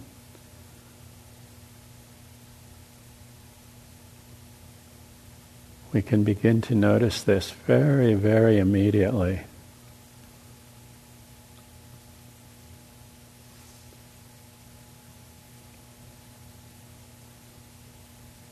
And you can begin to track it by the sense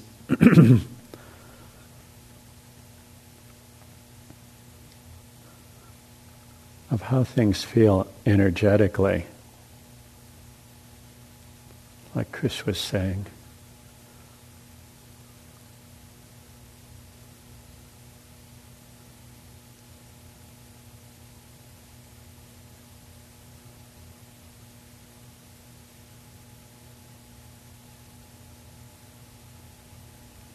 in the sense of being embodied. Is just a sensation of energy that arises and passes away. Sometimes we're aware of it and sometimes we're not. Points of sensation like clouds passing in the sky.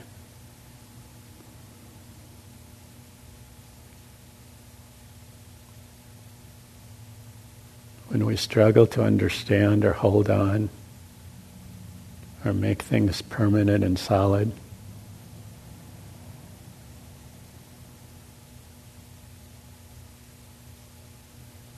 When the mind rebels,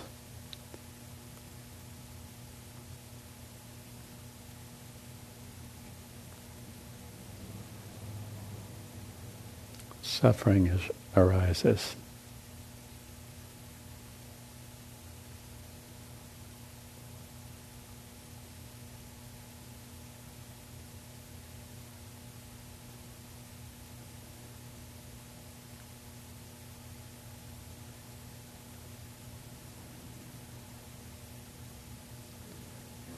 Try to open our heart and be kind and compassionate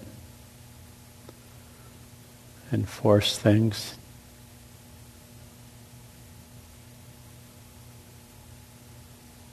Suffering arises.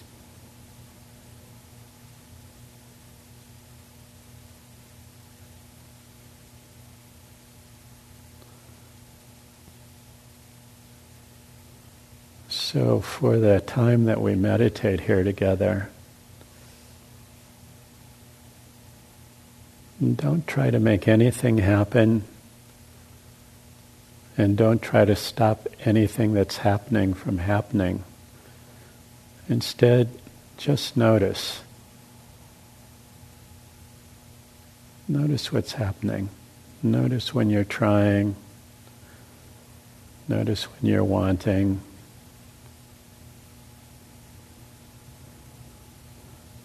Notice when you perceive any kind of resistance or any level of resistance.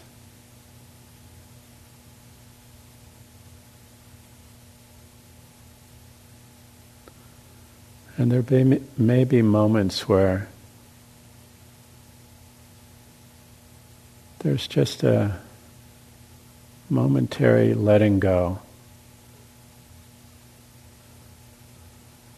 Just a moment of knowing what it's like to be free.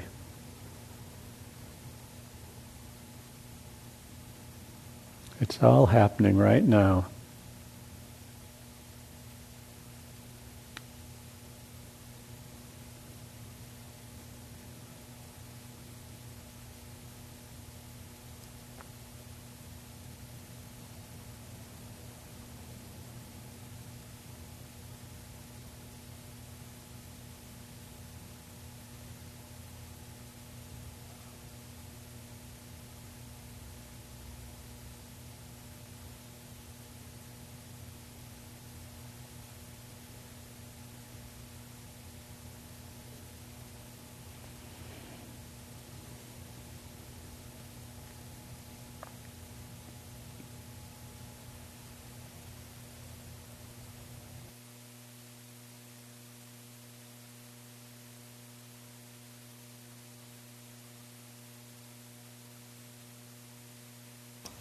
Okay, welcome back.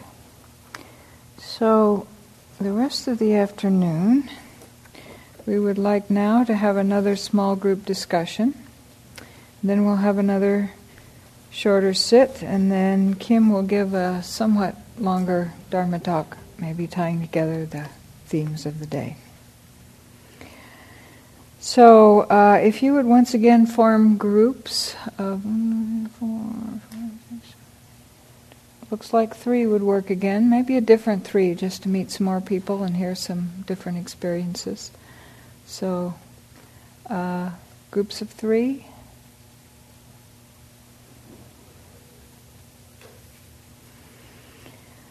All right. So, spend a few minutes to think of a time time now or time in the past when the most compassionate thing to do was simply to stay present, to bear witness, to be a compassionate listener, not, nothing particularly else to do. Either you were bearing witness to someone, someone else was doing so with you, or something you witnessed. So just think of a, a situation like this. What did this feel like? Or it could be you bearing witness to yourself, your, your own work with your own difficulties. What was the effect of this compassionate listening, compassionate presence?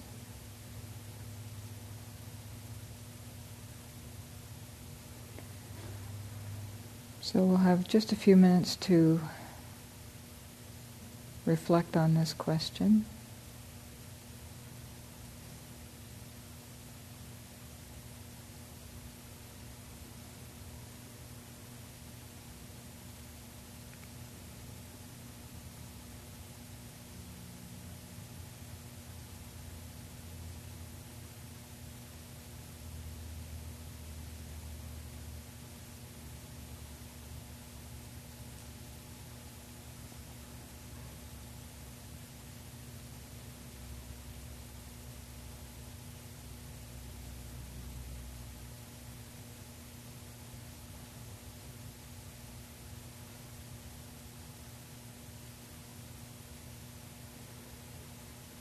So you might think, what what did this feel like? And how was it for the recipient of the witnessing?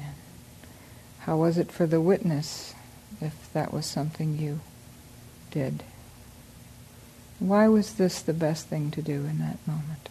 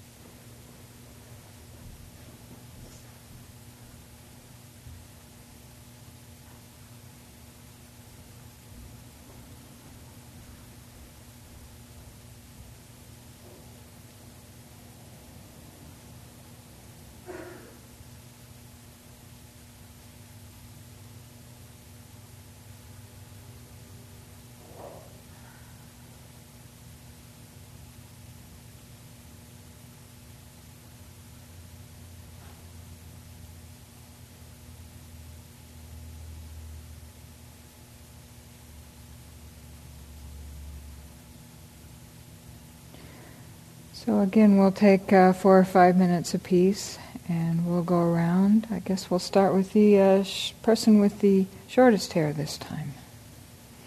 Maybe go around uh, clockwise, clockwise from that person. so.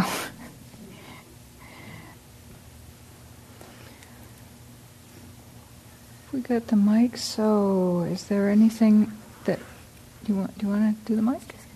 Oh, thank you. Is there anything anyone would be willing to share of what came up in your groups?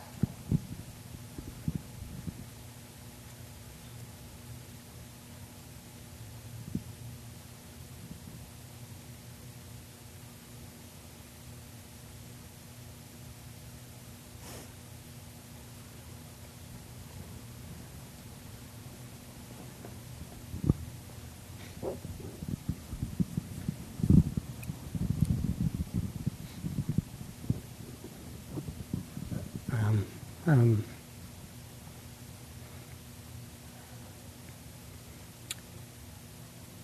exploring it this way, I um, um, was aware how infrequently I do this.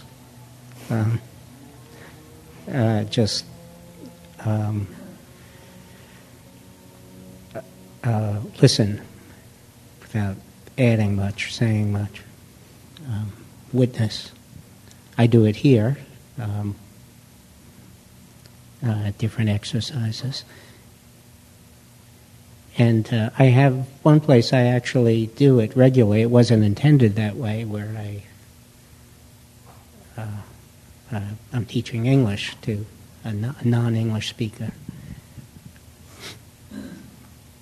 And I, um, as I shared with the people in the group, I find some discomfort in it I, I, it's about him, not me, so I don't say much. My job there, my role there, is to get him to speak because he's learning English. The more he talks, the better that is. And um, uh, he shares a lot of personal things about his life. Um, so I recognize um, s- some of what he says in myself, but there's discomfort um, with that role of just sitting and listening without saying, adding.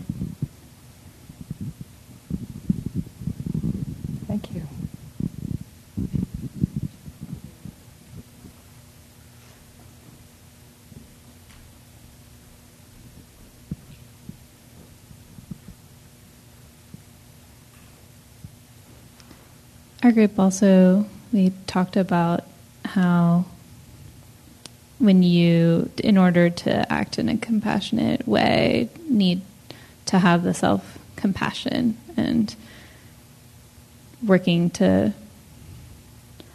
recognize when when sometimes it feels like as much as we w- would like to be a compassionate listener um, sometimes we also find that we're hurting and maybe, you know, trying to kind of find that balance. And we've found ways to sometimes even uh, anticipating a difficult conversation to do some sort of self care beforehand or uh, in experiencing. I, I was talking about having my parents tell me a really sad story, something, some grief that a friend of theirs was experiencing. They were experiencing some, and um, then realizing I, that afterwards I needed to do some self care before I could go out um, to meet some friends. And then I, but yeah, it's sort of similar, feeling the discomfort sometimes, and I, I was sort of a question that came up is so I realized the other day when I was talking with a friend and he was talking to me about some difficulties he was having and at a certain point I realized like I I was was not feeling comfortable with it. I I just felt like I I wasn't able to be there and be compassionate for whatever reason. Um, and I, I wasn't really sure what to do about it. I, you know, I'm not sure that what I did was wrong, which was I sort of listened the best that I could and uh, just sort of noticed the discomfort that I was feeling. Right. Um, but yeah, that's a question I think that's coming up. And, you know, I know one thing is the more that we cultivate our own practice and we cultivate mm-hmm. also um, equanimity and, and being able to to not take on the other person's suffering, um, and also to recognize that I think there's a limit to to the listening. Sometimes if somebody's going really deep into their story, um, you know, you, maybe it's not the best thing to to let them go on and on and on. Mm-hmm. So those are kind of some mm-hmm. questions that are coming up. Yes. That's true. It's so important to be able to notice, you know, to notice what your reaction is, and when you feel like you're, it's too much for you, you know, it's it's really skillful to be able to just notice that, and you know, also to give yourself permission. This realizing that you don't have to do anything, you know, you that you can be there, be there, and being compassionately with yourself. If there, you know, if there's not anything else you can do right then, is that is compassionate. You know, that's not acting out and that's letting. There's so many things that people really are, they need maybe to say to themselves, you know, that they. So maybe, you know, saying it out loud is sometimes what's necessary and, you know, it isn't necessarily anything you have to do. It sounds very wise what you did. Yeah. Thank you. Mm. Anybody else?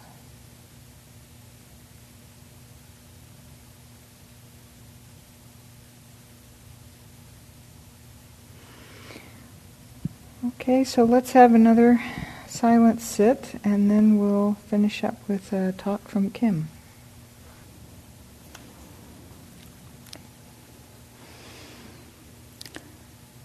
So, wisdom and compassion are called the wings to awakening. And we've been exploring today how they develop together and function together like two wings on a bird or two sides of a coin. They really go together. Sometimes in our culture we see these as quite different qualities. We have a tendency to separate the head from the heart, for example. But I think when we look more carefully, we see how closely intertwined and how interactive they are. So I'll attempt to summarize a little bit of what we've been through today and also um, to point toward a more inclusive understanding also of suffering out in the world we've maybe looked a little bit at our, our own suffering and interactions with others close to us. And then there's, you know, the, the larger scale view that some people uh, also bring with them in their heart, what to do about the world.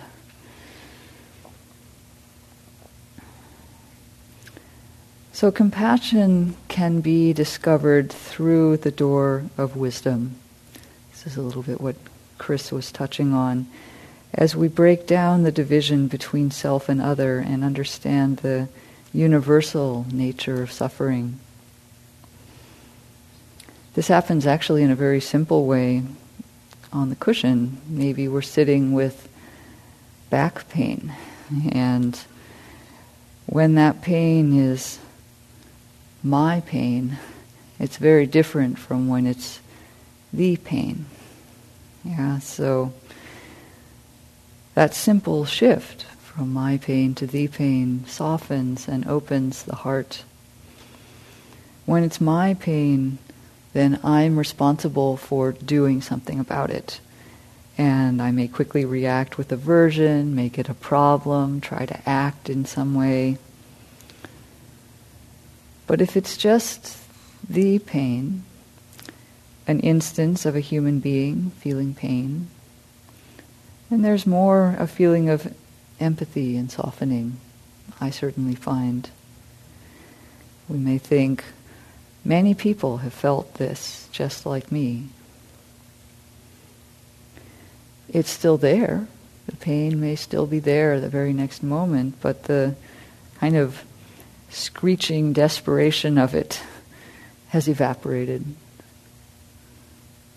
And then compassion can emerge in that space. This may happen kind of naturally through practice as we start to see, ah, yes, this is really more universal than I originally came at it with. And it can also be something a little bit intentional. So you can try for yourself if you're feeling very caught in a sense of pain or struggle. Try reframing it with thee instead of my. See how that feels, even if it doesn't feel quite natural yet.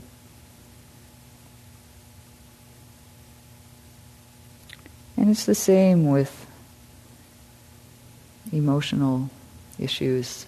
Maybe we can reframe an emotional conflict that we're having as the anger instead of my anger, or as a human being being angry instead of their anger, which is a problem. they shouldn't be having that, or I shouldn't be having that. It's just a manifestation of this human mind state.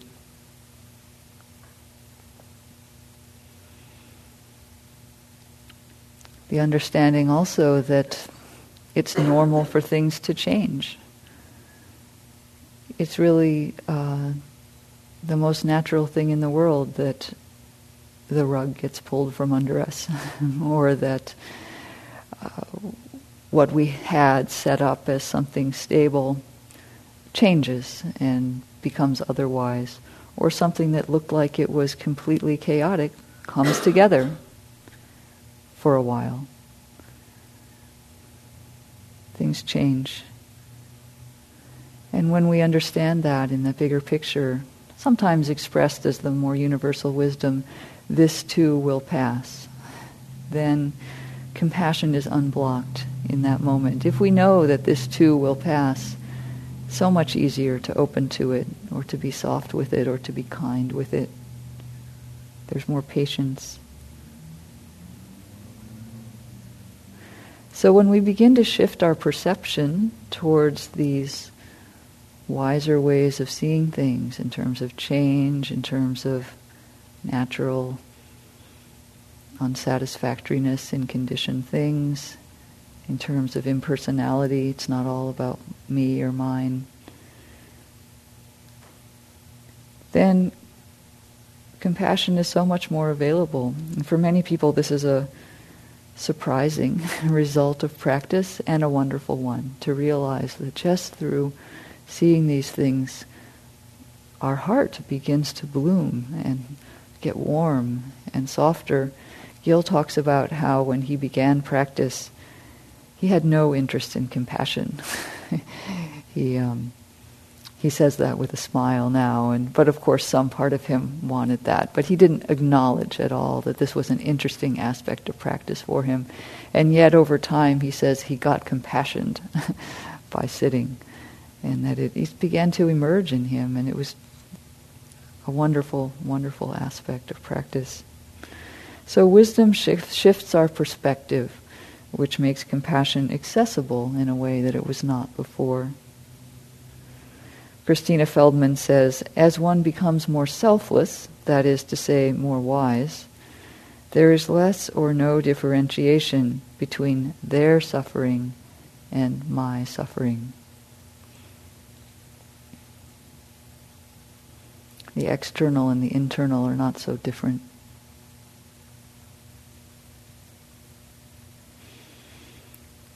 And then we can also talk about it the other way. We can say that wisdom can come through the door of compassion. Robert mentioned that this was how it worked for him. Our willingness to be with suffering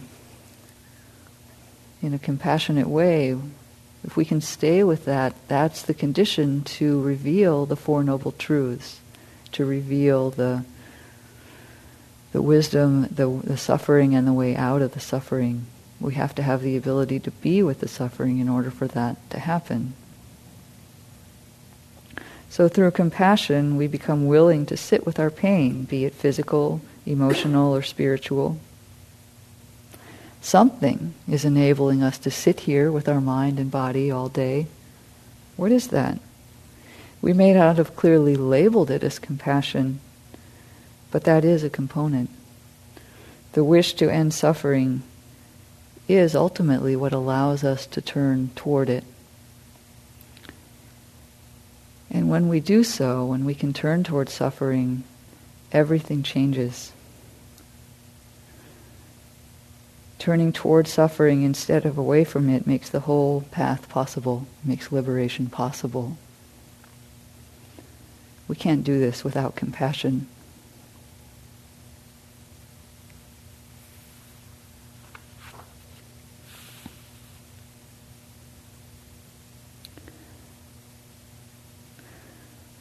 So we sit and we observe the maneuvers of our mind. We observe our reactions and how we're tying ourselves up again and again. We observe our resistance, we observe our desire, we observe our tendency to get lost in fantasy. And if we keep observing and being able to be with that, we start to see a pattern. We start to see cause and effect.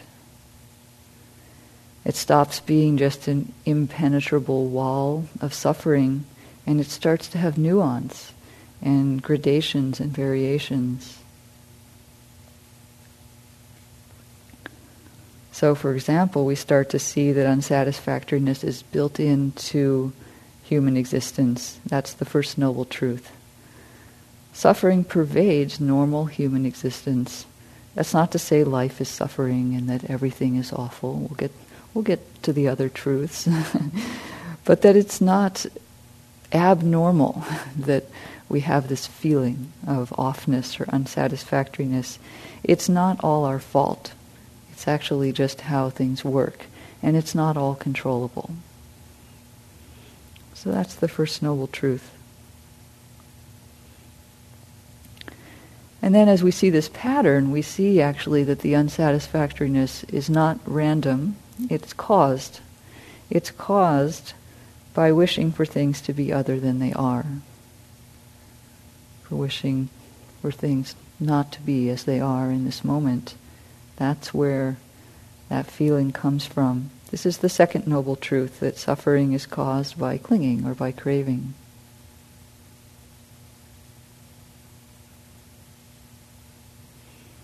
And then there's the good news, which is that we see also that craving does not always exist. That suffering ceases when clinging ceases. When there's that opening, then that suffering is not there. And that's the third noble truth. That suffering has an end because it's caused. And we can appreciate those moments when it's not there. Human life contains joy also and happiness and generosity and liberation, warmth. And these things um, become even more accessible by the fact that we were willing to turn and look at the suffering and see where it is and where it isn't. Sounds ironic, but being willing to be with the suffering also opens us so much more to the times when there isn't suffering. Life becomes much more bearable when we can bear.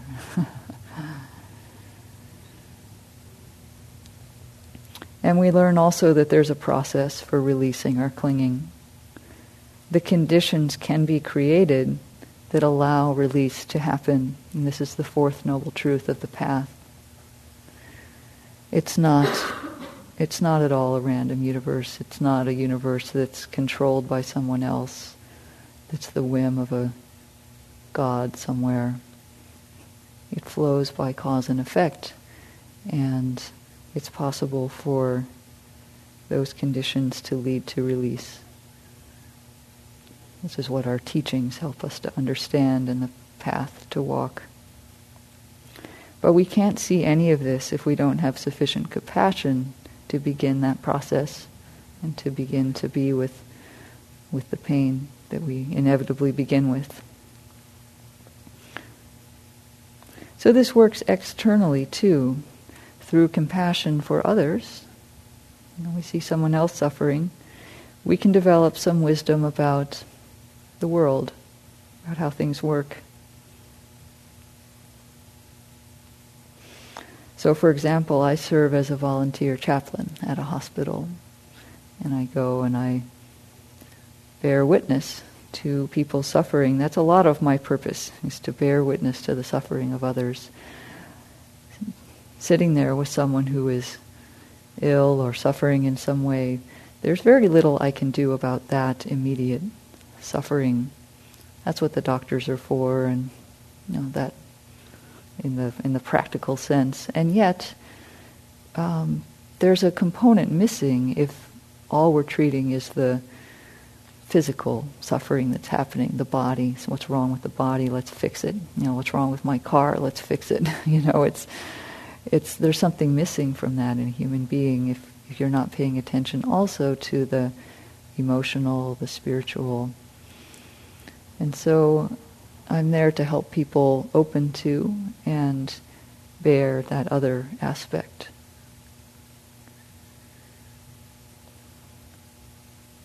Just being there and doing that. And through that, I see again and again that yes, there is suffering in having a body. We get sick, we get old, and we die. But I also see people in this process. I'm privileged to see people who have learned how to let go while that's happening, how to be free in the midst of really difficult situations. I meet very inspiring people who are going through something much worse than me while I'm sitting there. Not that I need to compare, but I, you know, I'm just there. And I see in them the most amazing things coming forth, their eyes shining or their hearts um, opening through their process. I see right there the third noble truth emerging. Having the capacity to be with their suffering exposes me also to some of the deeper human truths and the most wonderful things in the human heart. So compassion allows us to stay with a situation long enough and openly enough to see the truth. And it contributes to the conditions that allow wisdom to arise.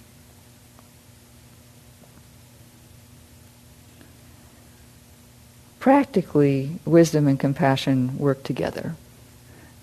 We can talk about one leading to the other or the other leading to the one, but they really function together to help us navigate through the suffering of our lives and of the world so that we can act skillfully, not avoiding or denying or resisting or shutting down, but also not drowning. We had a mention of that earlier. You know, when do we say it's enough? That's part of the wisdom also. Most people in their own practice will run into the question of how to balance service in the world or offering to others with their own inner development, you know, sitting on the cushion.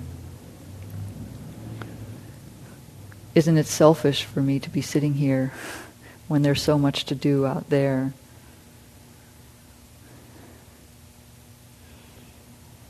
There are many ways to respond to suffering, actually internal and external. Some people will go out and act in the world, and some people will deepen their sitting practice. Once we begin to realize that there's not so much difference between inner and outer, internal and external, then there are many, many paths available. Everything opens up to us for how best to develop for our own benefit and for the benefit of others. So, for example, this fall, I'm going to sit retreat for 10 weeks. In the prior years, I've retreated for as much as three months at a time. This is a response to suffering.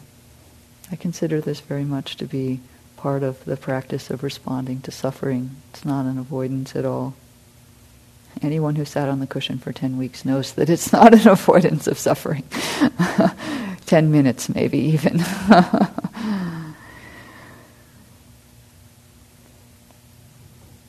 Another path, if you can't choose between these two, there's always the option of not choosing. you can alternate. Um, some people go in for a while and then go out. You know, they work in the world at a nonprofit or in some kind of social service and then retreat for a while.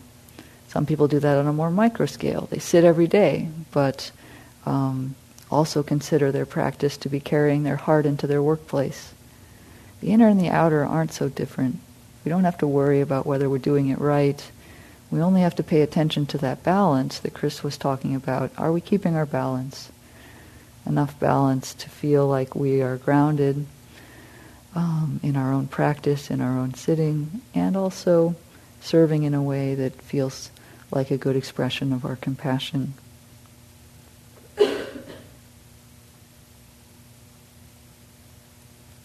we can use our wisdom about suffering and its end to inform how we engage with difficulties in the world. And we use our capacity to be with suffering in a calm and wise way to enter into situations that will further develop our compassion.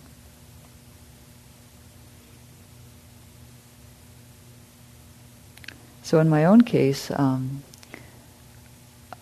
before I began practicing, I went through a lot of distress about the state of the world. I was very concerned with that, and I, I tried a lot of things. I tried anger. I tried um, sarcasm. You know, I decided I would become snarky and feel superior to the world that was falling apart, and that would be my strategy for not feeling the pain of it. It lasted for a while, but not too long. I tried avoiding it. Um, But I found it the most meaningful when I began practicing to begin reframing this concern for the world in terms of the Dharma. And suddenly the anger and the concern and had a, a container to rest in, in a sense. And my own stability from Dharma practice made it much easier to take in the reality of the world and really feel compassion and be able to act from that place. Rather than from a place of clinging. I've been concerned about the environment for a while, and I, I went to school and I learned um, how to be a sustainability consultant, and I helped organizations reduce their carbon footprint for a while. This was, I found a, a way that I could hold the amazing destruction that we're doing to the planet and do something about it with the skills that I had at the time. So one teacher talks about um, this kind of engagement with the world and engagement with ourself as an expression of the middle way. That's a meaning, a way that she holds the meaning of the term middle way, and she also links it to environmental work because she does that too. So this is from Catherine McGee, who's a teacher at Gaia House. I see the middle way as the marriage of objectivity and sensitivity, clear seeing or vipassana, or wisdom, together with what is sensitive, intimate, and tangible, which we could link to compassion. Even with the wholesome idea of caring for the environment, we can still conceive of ourselves as separate. This is dukkha. In fact, trying to think about caring for the environment is too big, too much to handle. If we really take it in, we feel helpless, or we get pushed into trying to save the world, and both are misery. The climate crisis can lead us toward awakening simply because I can't do it. The path of awakening is not separate from turning toward these worldly issues that distress us. It requires this marriage of objectivity and sensitivity. We need a middle way attitude expressed as, This is completely beyond me, but I'm still here. It may not be me and mine, but it's not other than me and mine either.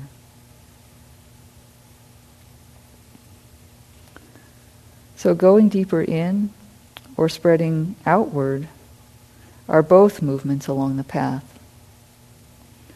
Trust your own heart as to how you can deepen your wisdom and compassion for yourself, bringing you closer to awakening. Step by step, we move closer to full awakening.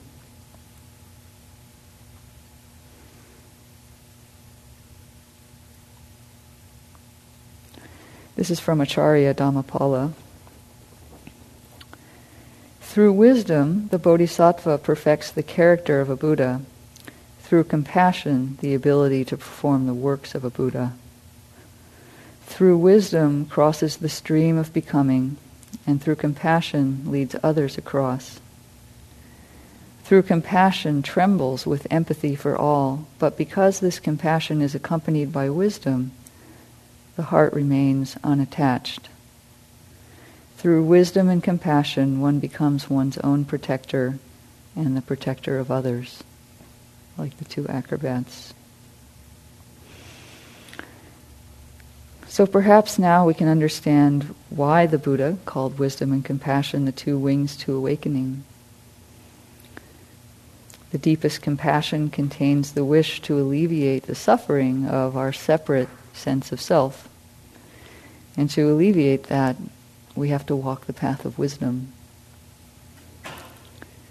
So the deepest compassion leads us to walk a path of wisdom, and the deepest wisdom manifests then as compassion.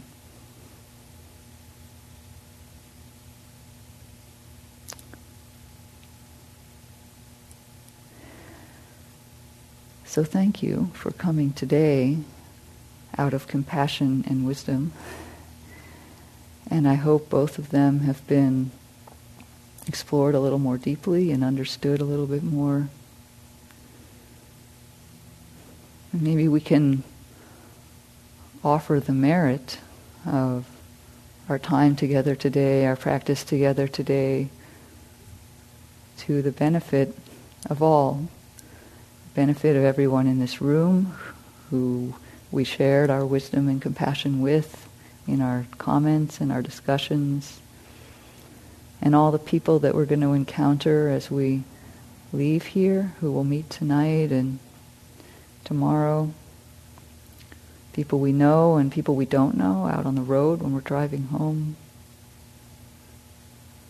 And maybe in a small way, the way that we are from having practiced today will ripple outward to ultimately benefit all beings in some way.